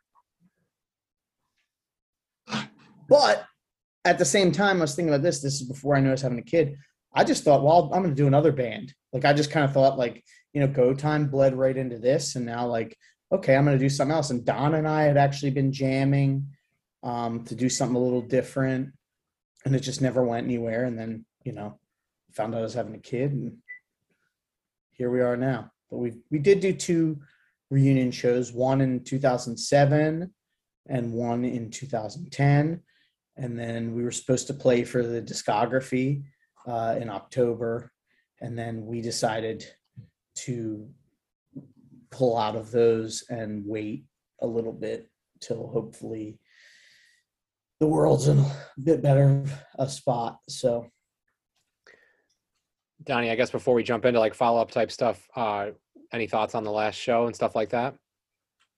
Yeah, so one of the things that sticks out the most in my mind was we opened up with the Judge song, which we were a band that always played covers, and it's like it's always funny when when you're in the band, you're like, dude, we're gonna play this cover. People are gonna go ape shit. It's gonna be wild. How can people not go off to Judge? Like it's fucking Judge.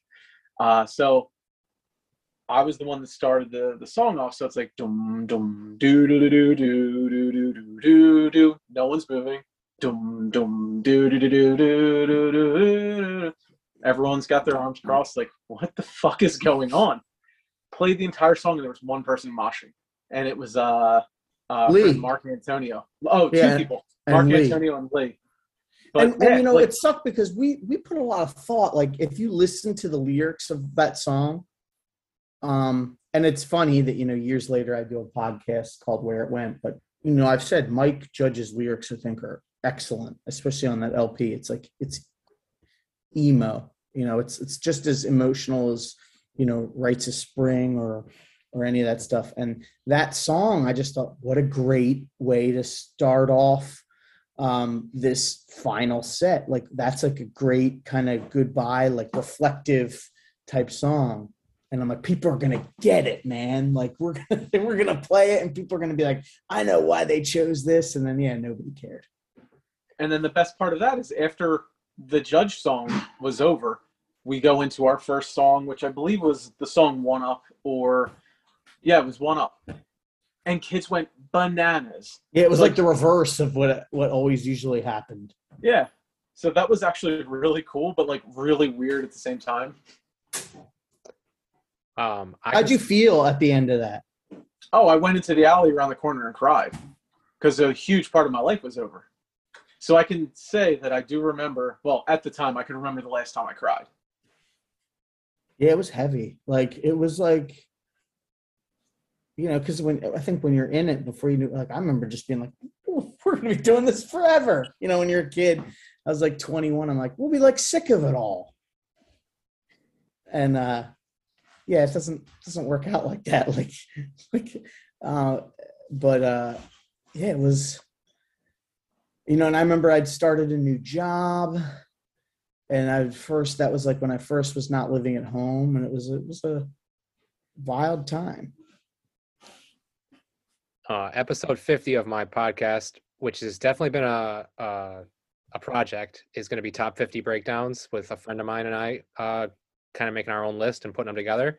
And I can safely say that where it went is definitely uh, highly up on my list right now, to, uh, easily in the top 10. Probably it might make the top five. You know, and and, and a spoiler alert: as of right now, my list is is basically top 12 New York hardcore breakdowns too. So.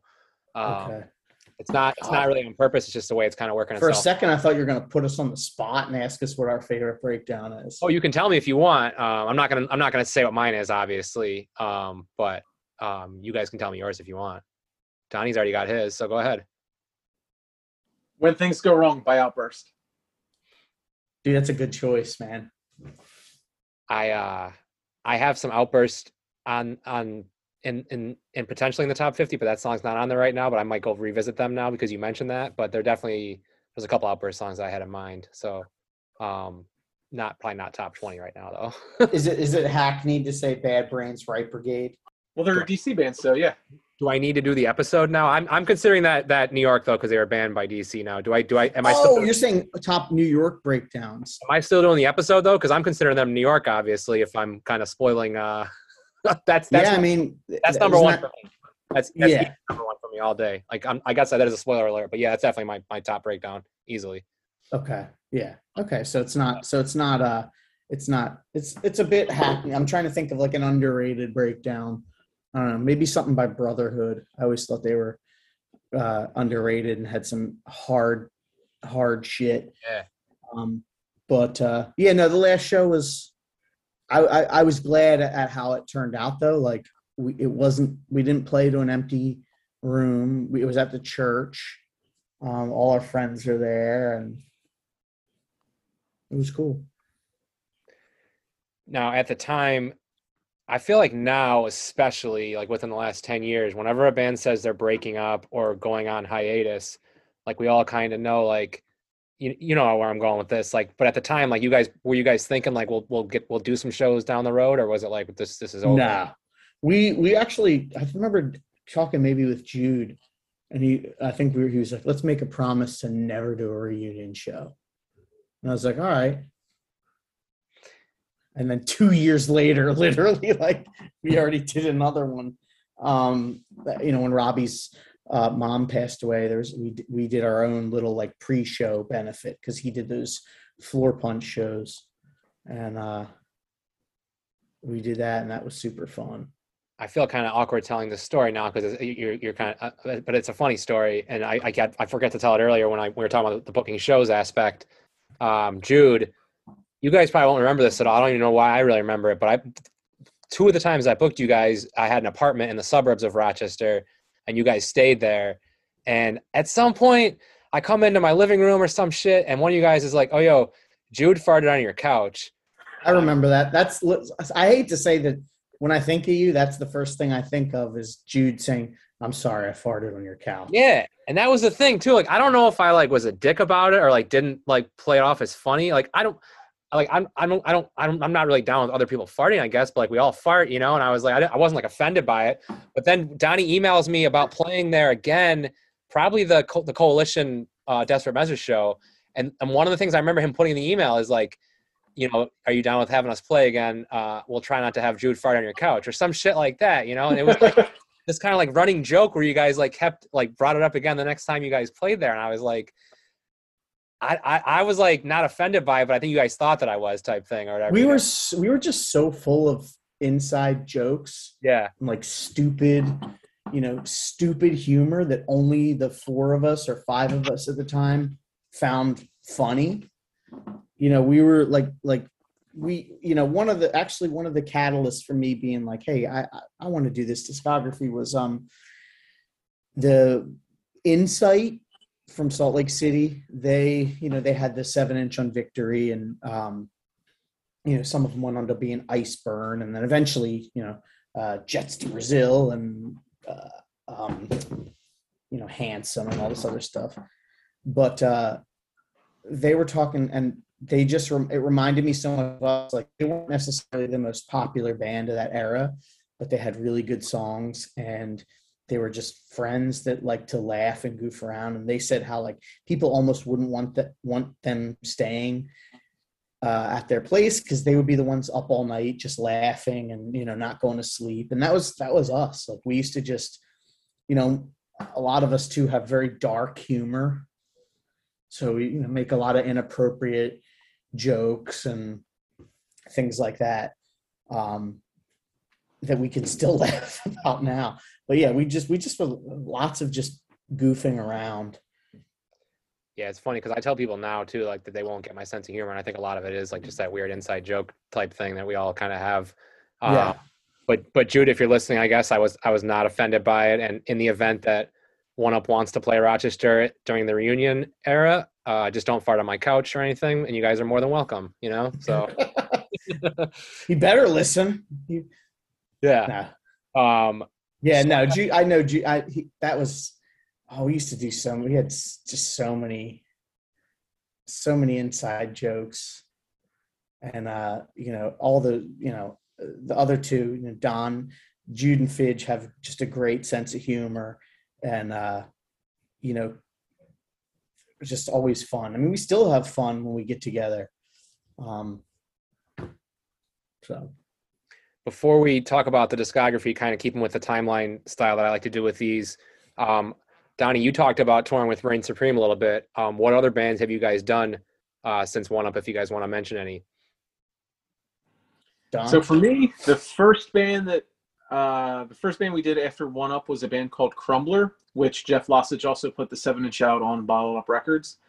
Uh, that was me on guitar, Jude on guitar, our friend John Murphy on drums, and then the two One Up roadies, Larry and Clint, who played bass in Reign Supreme. After that, that was that band. Uh, we did. Can I just interject and say that seven inch is great? Like if you, um, I don't know if it's on Discogs or whatever. I'm gonna actually look while while Don keeps going. But like, I remember I was like super stoked on it. Like, and uh, they, you know, played a bunch of local shows, but um, it was a really good. Um, the I really liked the the demo, and then the seven inch.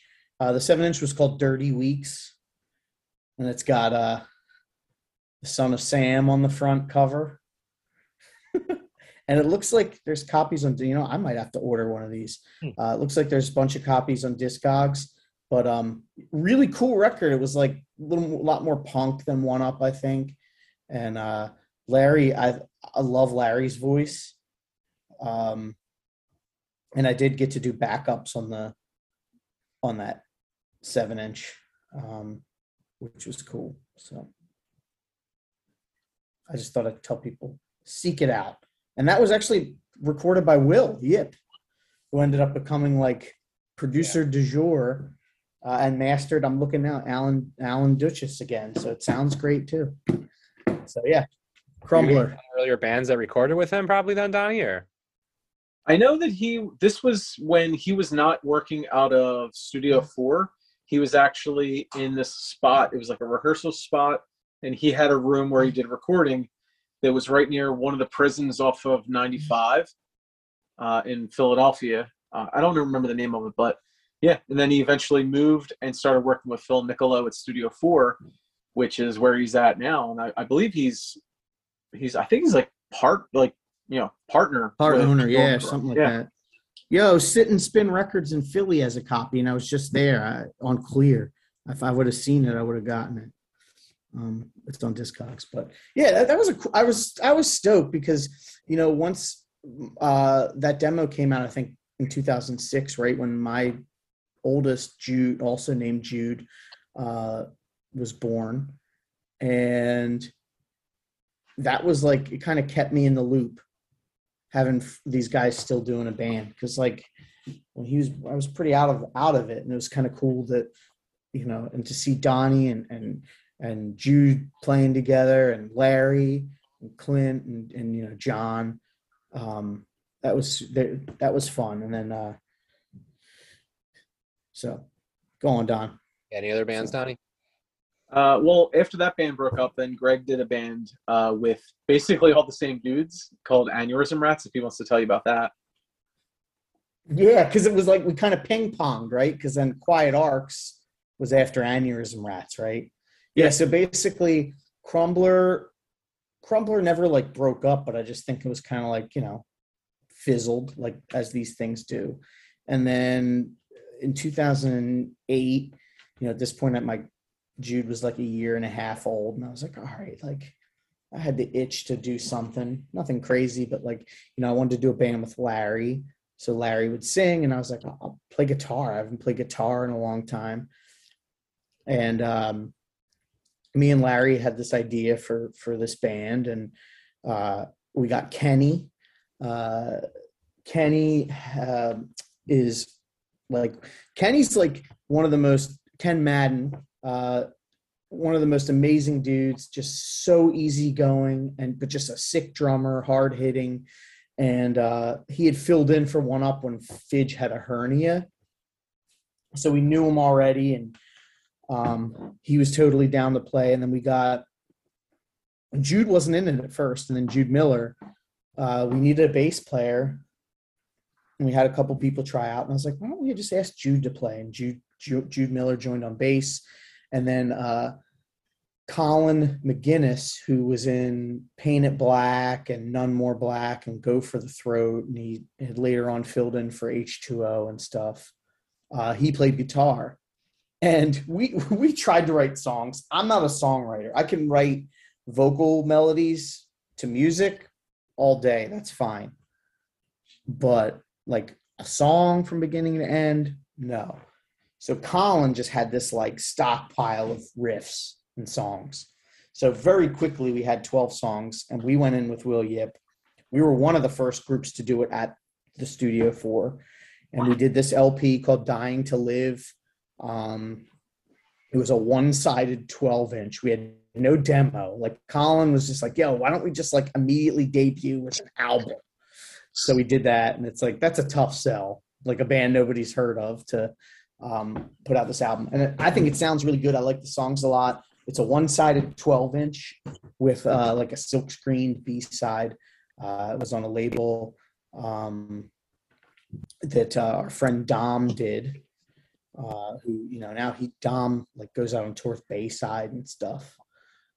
Um, and I am totally drawing a blank on the label name. I'm embarrassed, but uh, you know we did that for maybe a year. Like it wasn't too long. Like I think we started in the beginning of 08, maybe two years, and then by the end of 2009, we um, you know, played a show and again, never announced it was our last show or anything, but you know, scheduling uh didn't uh didn't work out, right?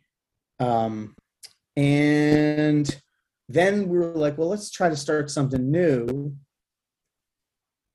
Like, because Colin was, I, th- I think at that point, Colin had started going out with H2O. So that was why. So we're like, all right, well, we want to still play but um, I think I did one practice, and then they ended up, I think, replacing me with Don. And then that's how Quiet Arcs came to be.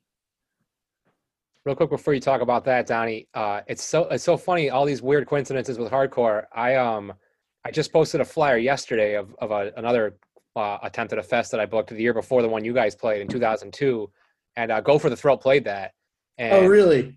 Colin was such a sweetheart. I love that guy. He was such a good dude. I, I booked them at least two or three times here, and like I, I, I was thinking about that, like posting the flyer yesterday, and a couple other times thinking about their band. Like, real good dude. I mean, I, I don't need to tell you that. You know that, obviously. So.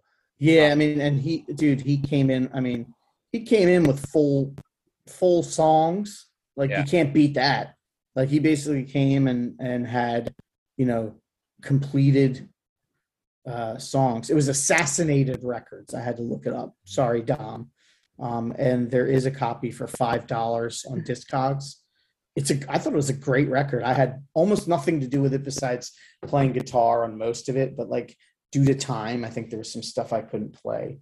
I don't remember exactly what song, but I'm, I play guitar basically on the whole thing. I think there's like one song I don't, but um, it's a cool little record if you like like fast thrashy punk.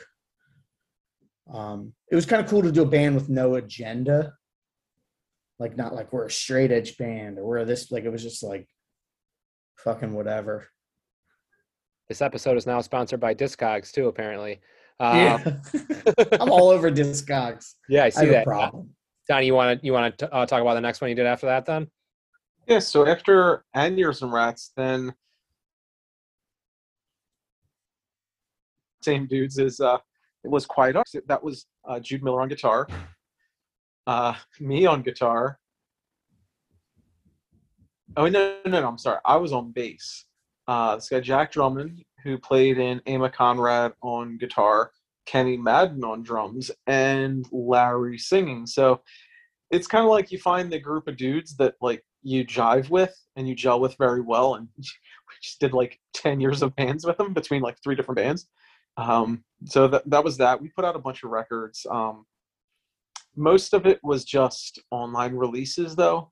Uh, we did self-release one seven-inch, and uh, yeah, we did like somehow everything was on Bandcamp or, or whatever was the streaming service at the time that everyone was using. Um, so yeah, that was that was that other band. All the bands kind of fizzled out. Like for me with um with Crumbler, I was in a bad spot with uh like you know whatever my personal life was going on at the time. So like I lost interest in doing the band, and then with Quiet Arcs, it's like I kind of lost interest in the band, and both of those bands it, they never broke up. They never had like a last show or anything, but it was all because of like I was just like, oh, I'm not interested in this anymore, and I dragged my feet, and then eventually the band would just stop being a band. So I'm the one to blame for both of those bands breaking up. Any other any other bands of note that you guys have done since? Uh, Yeah, yeah, I do. Yeah. Um, the um, so I thought I was done. Like I was like, I'm not doing. You know, we did. So we did the reunion in 2007. Uh, and then we did the reunion in. I'm sorry, we did the reunion in 2007. Then we did Aneurysm Rats. Um, and then uh, we did a reunion in 2010 and then i was like that that's it i'm not like i would try to do things here and there never got off the ground and then when those guys were doing quiet arcs they played with this band called easy creatures that were like um, some older guys from delaware uh, that were in band were in a bunch of like old jade tree bands like jade tree records uh, the, they were in the band Walleye, some of them, and uh, a band called Railhead. Um, way more on like the DC hardcore tip, melodic, uh, you know, post-hardcore. Like, in fact, as we're recording this, my Timehop reminded me that seven years ago today was when I had. Uh, it was announced that I joined the band officially, or maybe it was yesterday and like the influences at that time before I joined, it was like you know Dag Nasty, Lungfish, Laughing Hyenas, like you know it was like totally different to me. It reminded me like I they had a demo, and it reminded me a little like Samiam, Seaweed, like that kind of stuff. And um, you know, I remember when Quiet Arcs played with them. I think they Larry sent me a demo. and was like, check these guys out. I think you'll like them. And I dug it. And then a couple months later, he's like, hey, remember that band? Like, they're looking for a singer. And I, I think you should do it. And I was like, huh, no. And he's like, I don't know, man. I really think like you'd be a good fit. Like, you know, thinking, I guess, about like the end of um one up.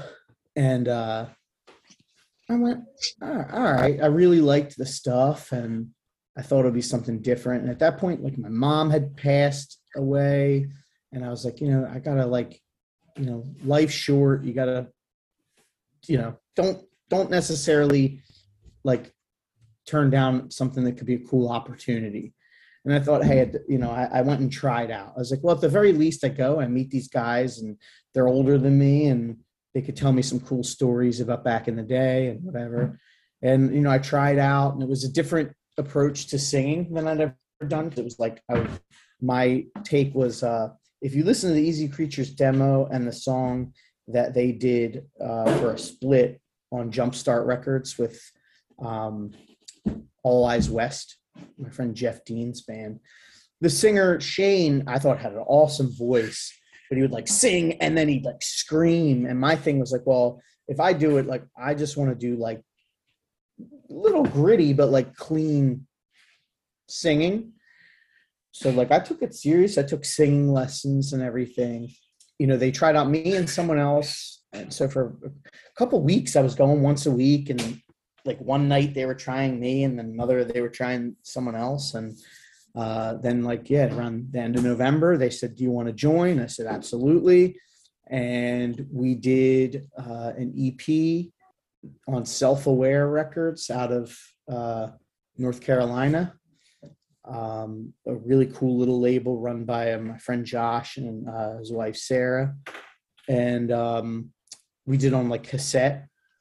And then we did a couple songs for a comp. They did this like four way split 12 inch. Um, and that was another thing. It just kind of fizzled out. It's tough, you know, people that are uh, in their 30s and 40s, like families. It's tough to find time. You know, everyone has real lives and careers and stuff like that. It's it's tough to do something.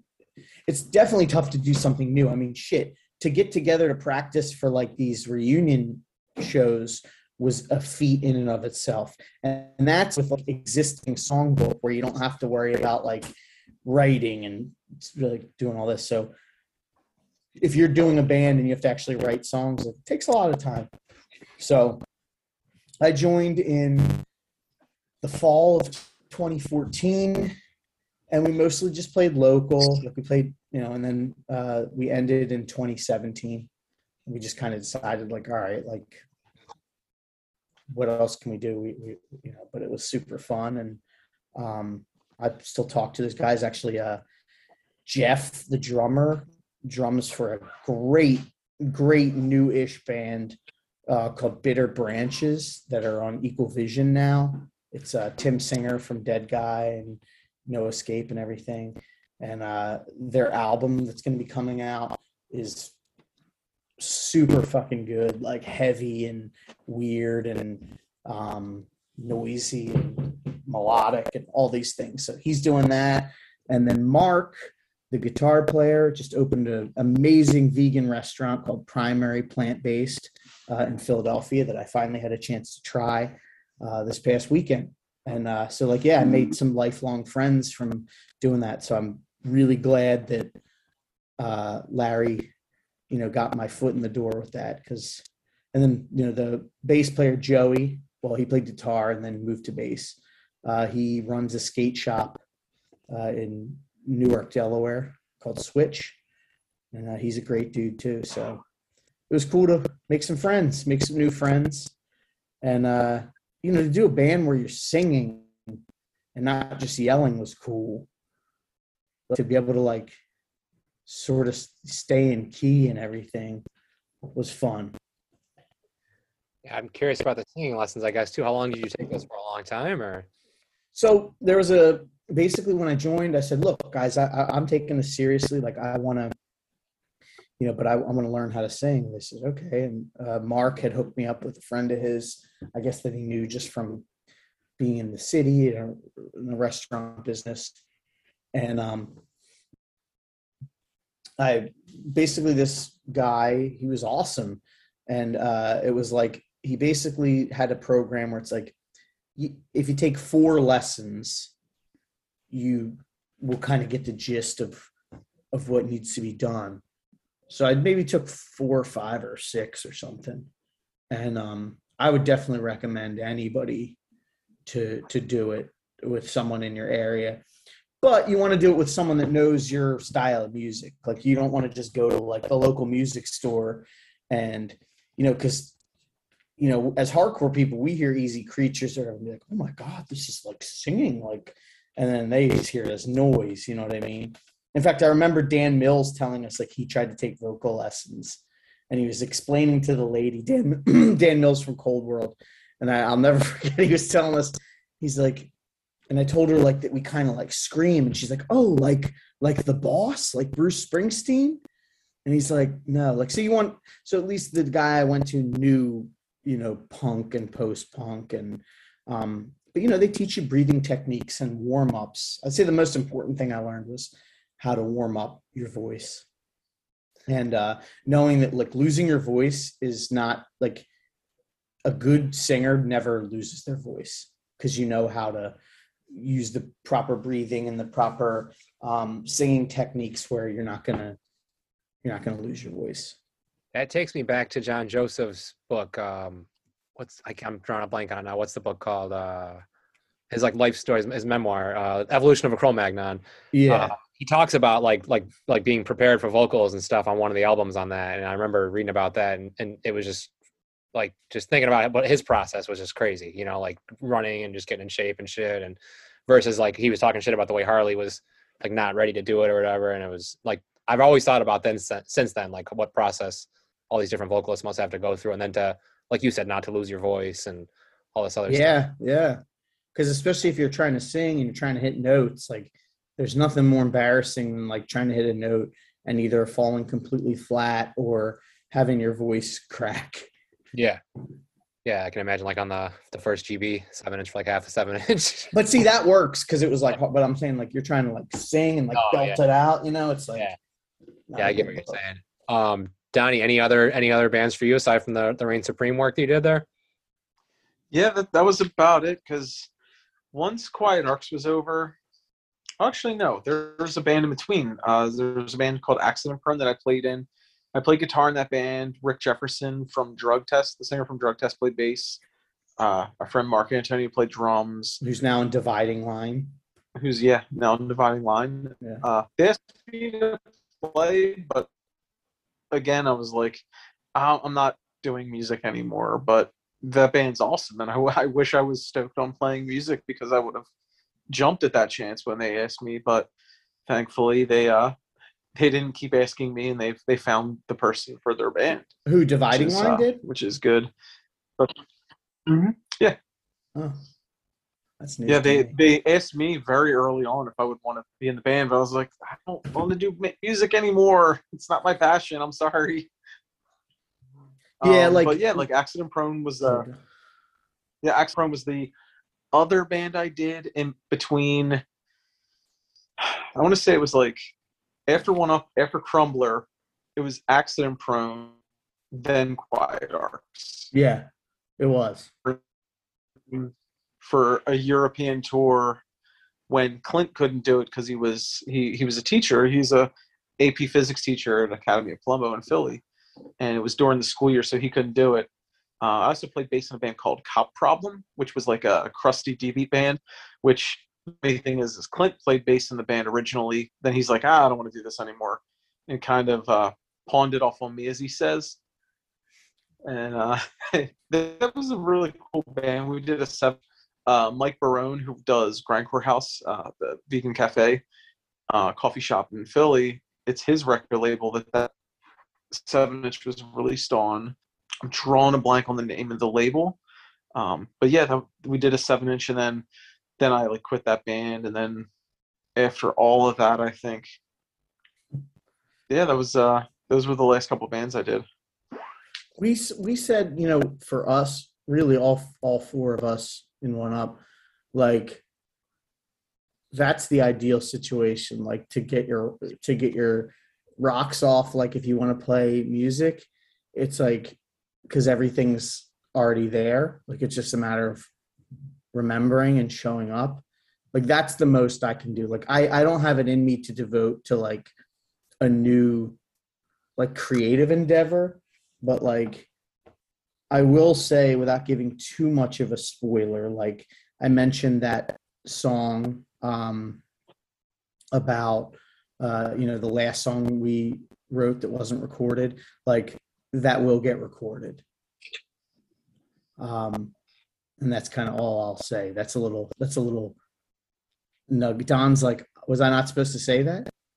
no, no, uh, I mean yes, that's perfectly fine. Uh, Yeah.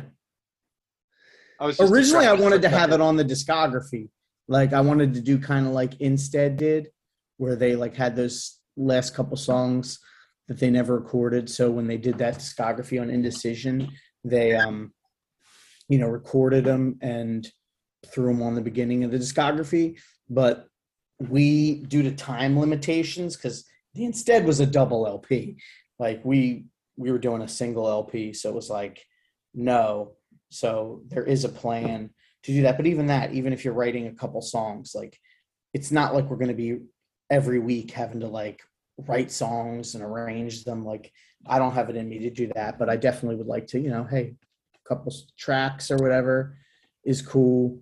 Um, so there are some, there are some plans and, uh, I guess that's all I can say for now.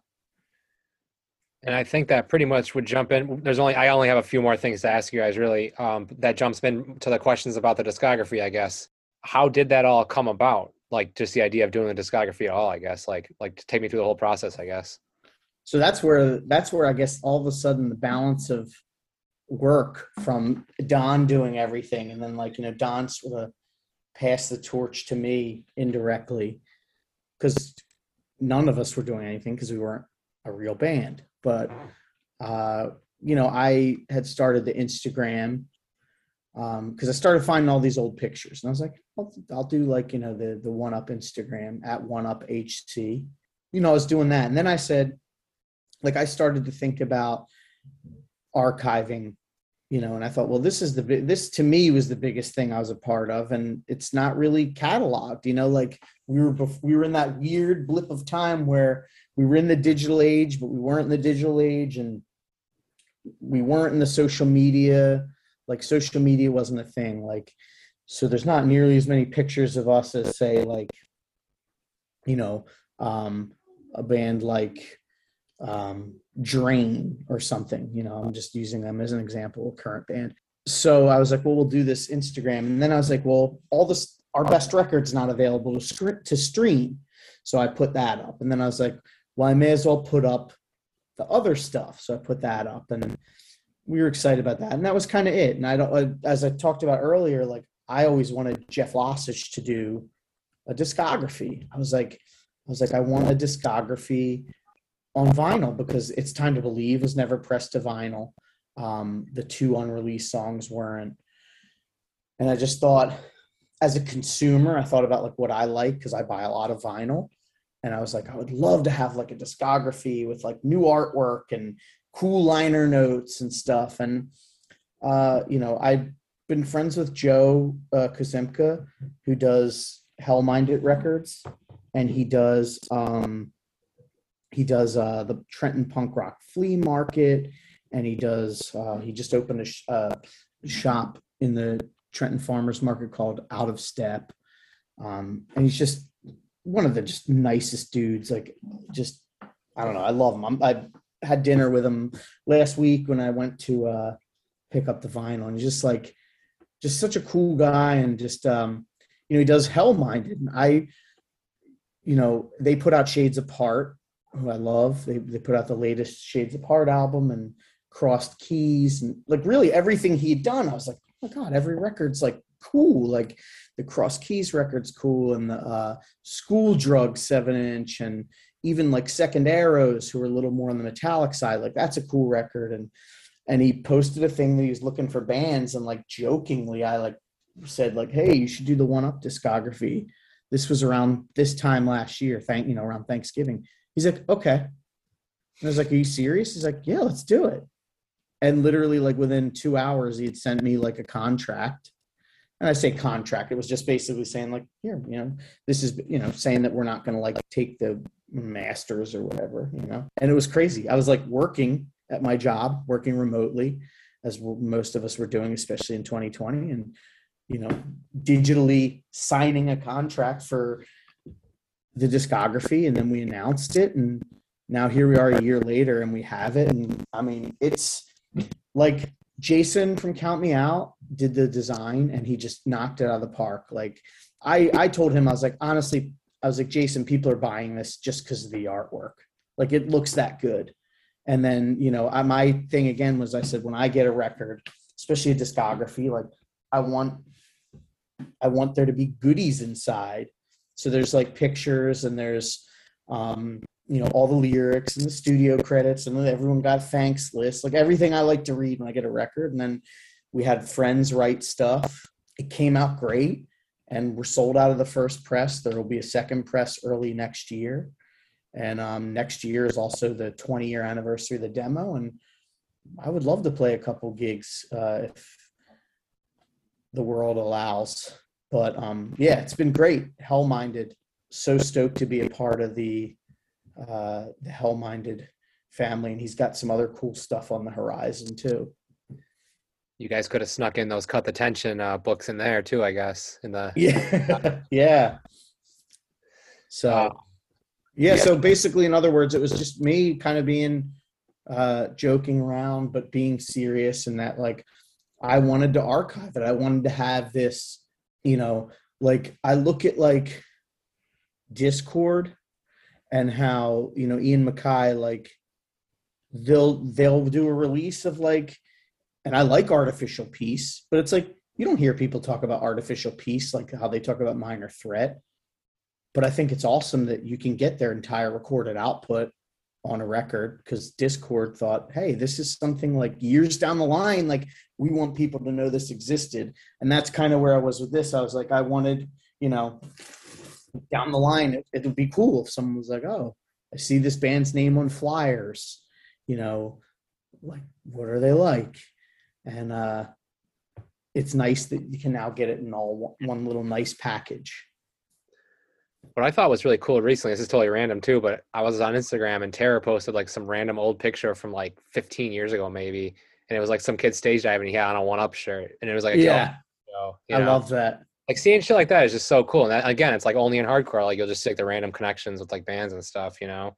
Well, it's like we're I think we're we're at the age now too where we're like a little more, you know, nostalgic. Like you know, kind of like it's almost like, wow, that was like 20 years ago.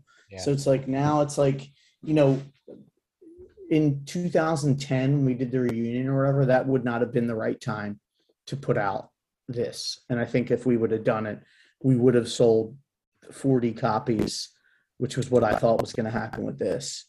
But I think enough times passed and with like the, you know, the different artwork. Because my thing was with the artwork was I said, I said, I don't, I don't want it to look like a youth crew record. Like I don't want it just to be like a live shot with, you know, whatever. And um my again, I was thinking of the turning point discography. I love how it looks. And uh it doesn't it doesn't look like a straight edge hardcore band. So Jason killed it, you know, and it's it's awesome. The shirts came out great. So yeah, I'm stoked.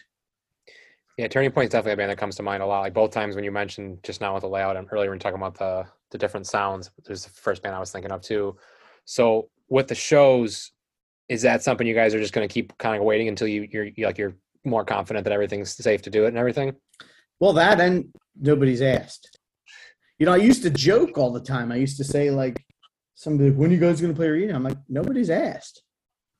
Because the right, you know, Javier on the podcast, and, and he's always said, if you don't ask, the answer's always no. So it's like you got to think like some of these bands you never thought would reunite. Somebody had to ask Yeah, right? If nobody ever asked Judge to play, would Judge have ever gotten back together? I don't know. Probably not.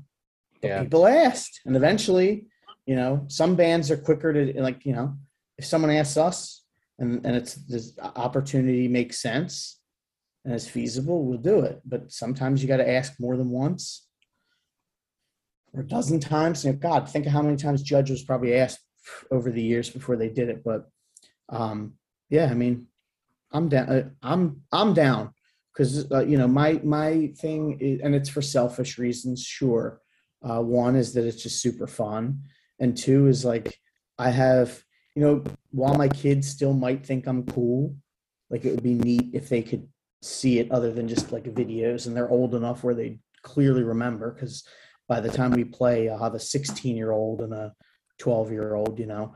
Um, so that was my line of thinking was like, it would be cool if my kids could see. So hopefully we can do, you know, in the spring for the 20 year anniversary, I think it would be cool um, to do something. So we'll see.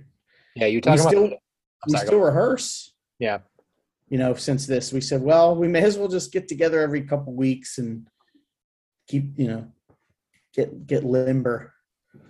you talking about the kids and the archiving though is it's it's something I think about a lot, and I've been thinking about it lately too with doing this podcast. It's one of the main reasons why I do this podcast too. Is like so when my son gets older, he can just if he wants to, obviously, it'll be so easy if, if he asks any questions about the music I've been into and all the people that he's heard about. Like here you go, you know, here's the whole story. Yeah.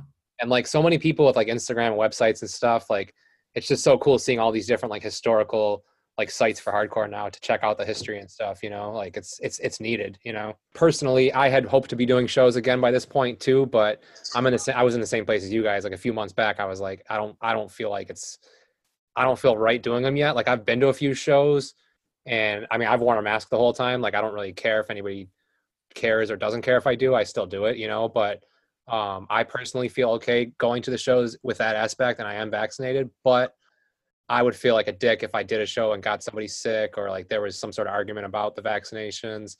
So I've just been waiting. But yeah, I- it's tough. I, I've been to, you know, I, I went to, I saw rock shows and I had my man, you know, I saw Quicksand and I saw Bob Mould and I saw Dinosaur Jr. and they were all, you know, vax required, masks in some cases required, in some cases strongly encouraged. And I wore mine the whole time.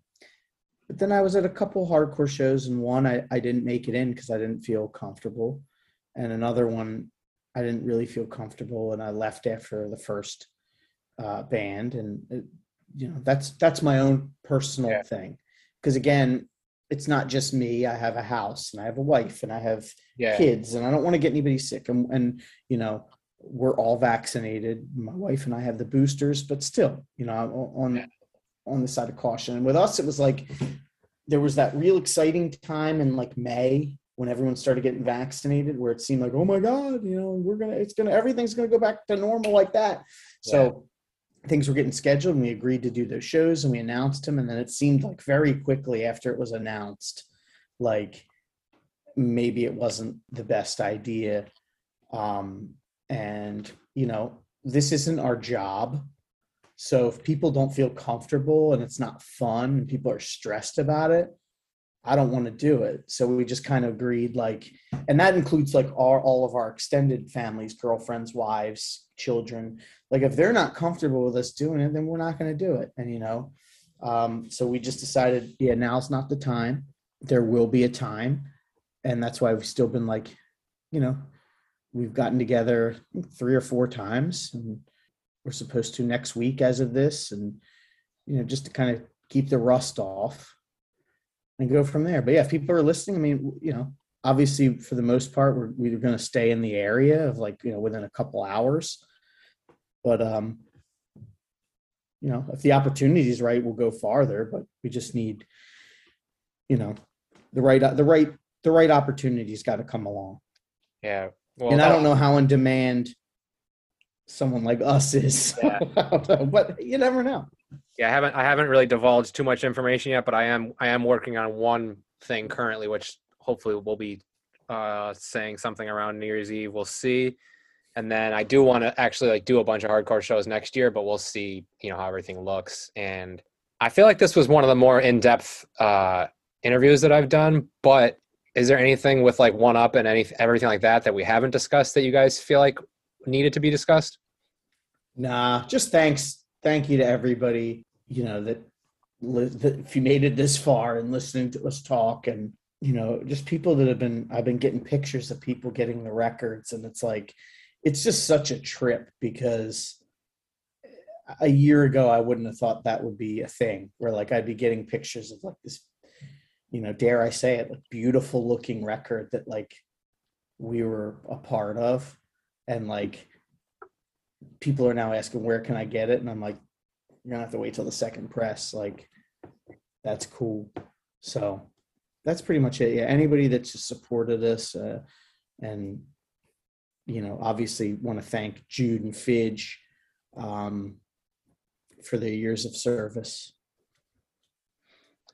Donnie, anything else before my son potentially makes a cameo? Because I've been getting text messages for like an hour that he, he wants to to get to get in here. You know, I just passed on your podcast, taking over the role of being the the head of the band from me. Uh, so it was very nice to just be the dude in the band that just casually just shows up and does his thing. It's really nice. Thank you, Greg. I wanna- Yeah, I got to I'd do like it for to- years. Yeah, I know. so you get to experience all the headaches that I used to have. Also, want to thank London for for doing the record. he was thanking Joe from Hell Minded, Yeah. Um, which Jude. yeah, again, uh, Jude's parents. and Jude and Jude Miller's parents, yeah, for letting us practice there all the time. But yeah, that's that's pretty much it. If you want to if you want to, uh, you know, have us play or whatever, just hit us up, message the Instagram. You know how to find us, and uh, we'll go from there. Yeah, I think that's a good way to wrap up. Sorry, it looked like Donnie was having a little technical issues at the end there, but I think Greg caught all the stuff that he, the shout outs that Donnie was given there. I'm a good translator. I can translate. I've known Don so long that I could just even the little blips of him. I was able to just get what uh, he was saying. So All right, so I guess that's going to wrap up episode 46. Uh, I want to thank Donnie and Greg for doing the interview and dealing with all the scheduling issues. As always, shout out to Greg Benoit, Rob Antonucci, and everybody else for helping with the podcast. Um, and thanks to my family for all the support.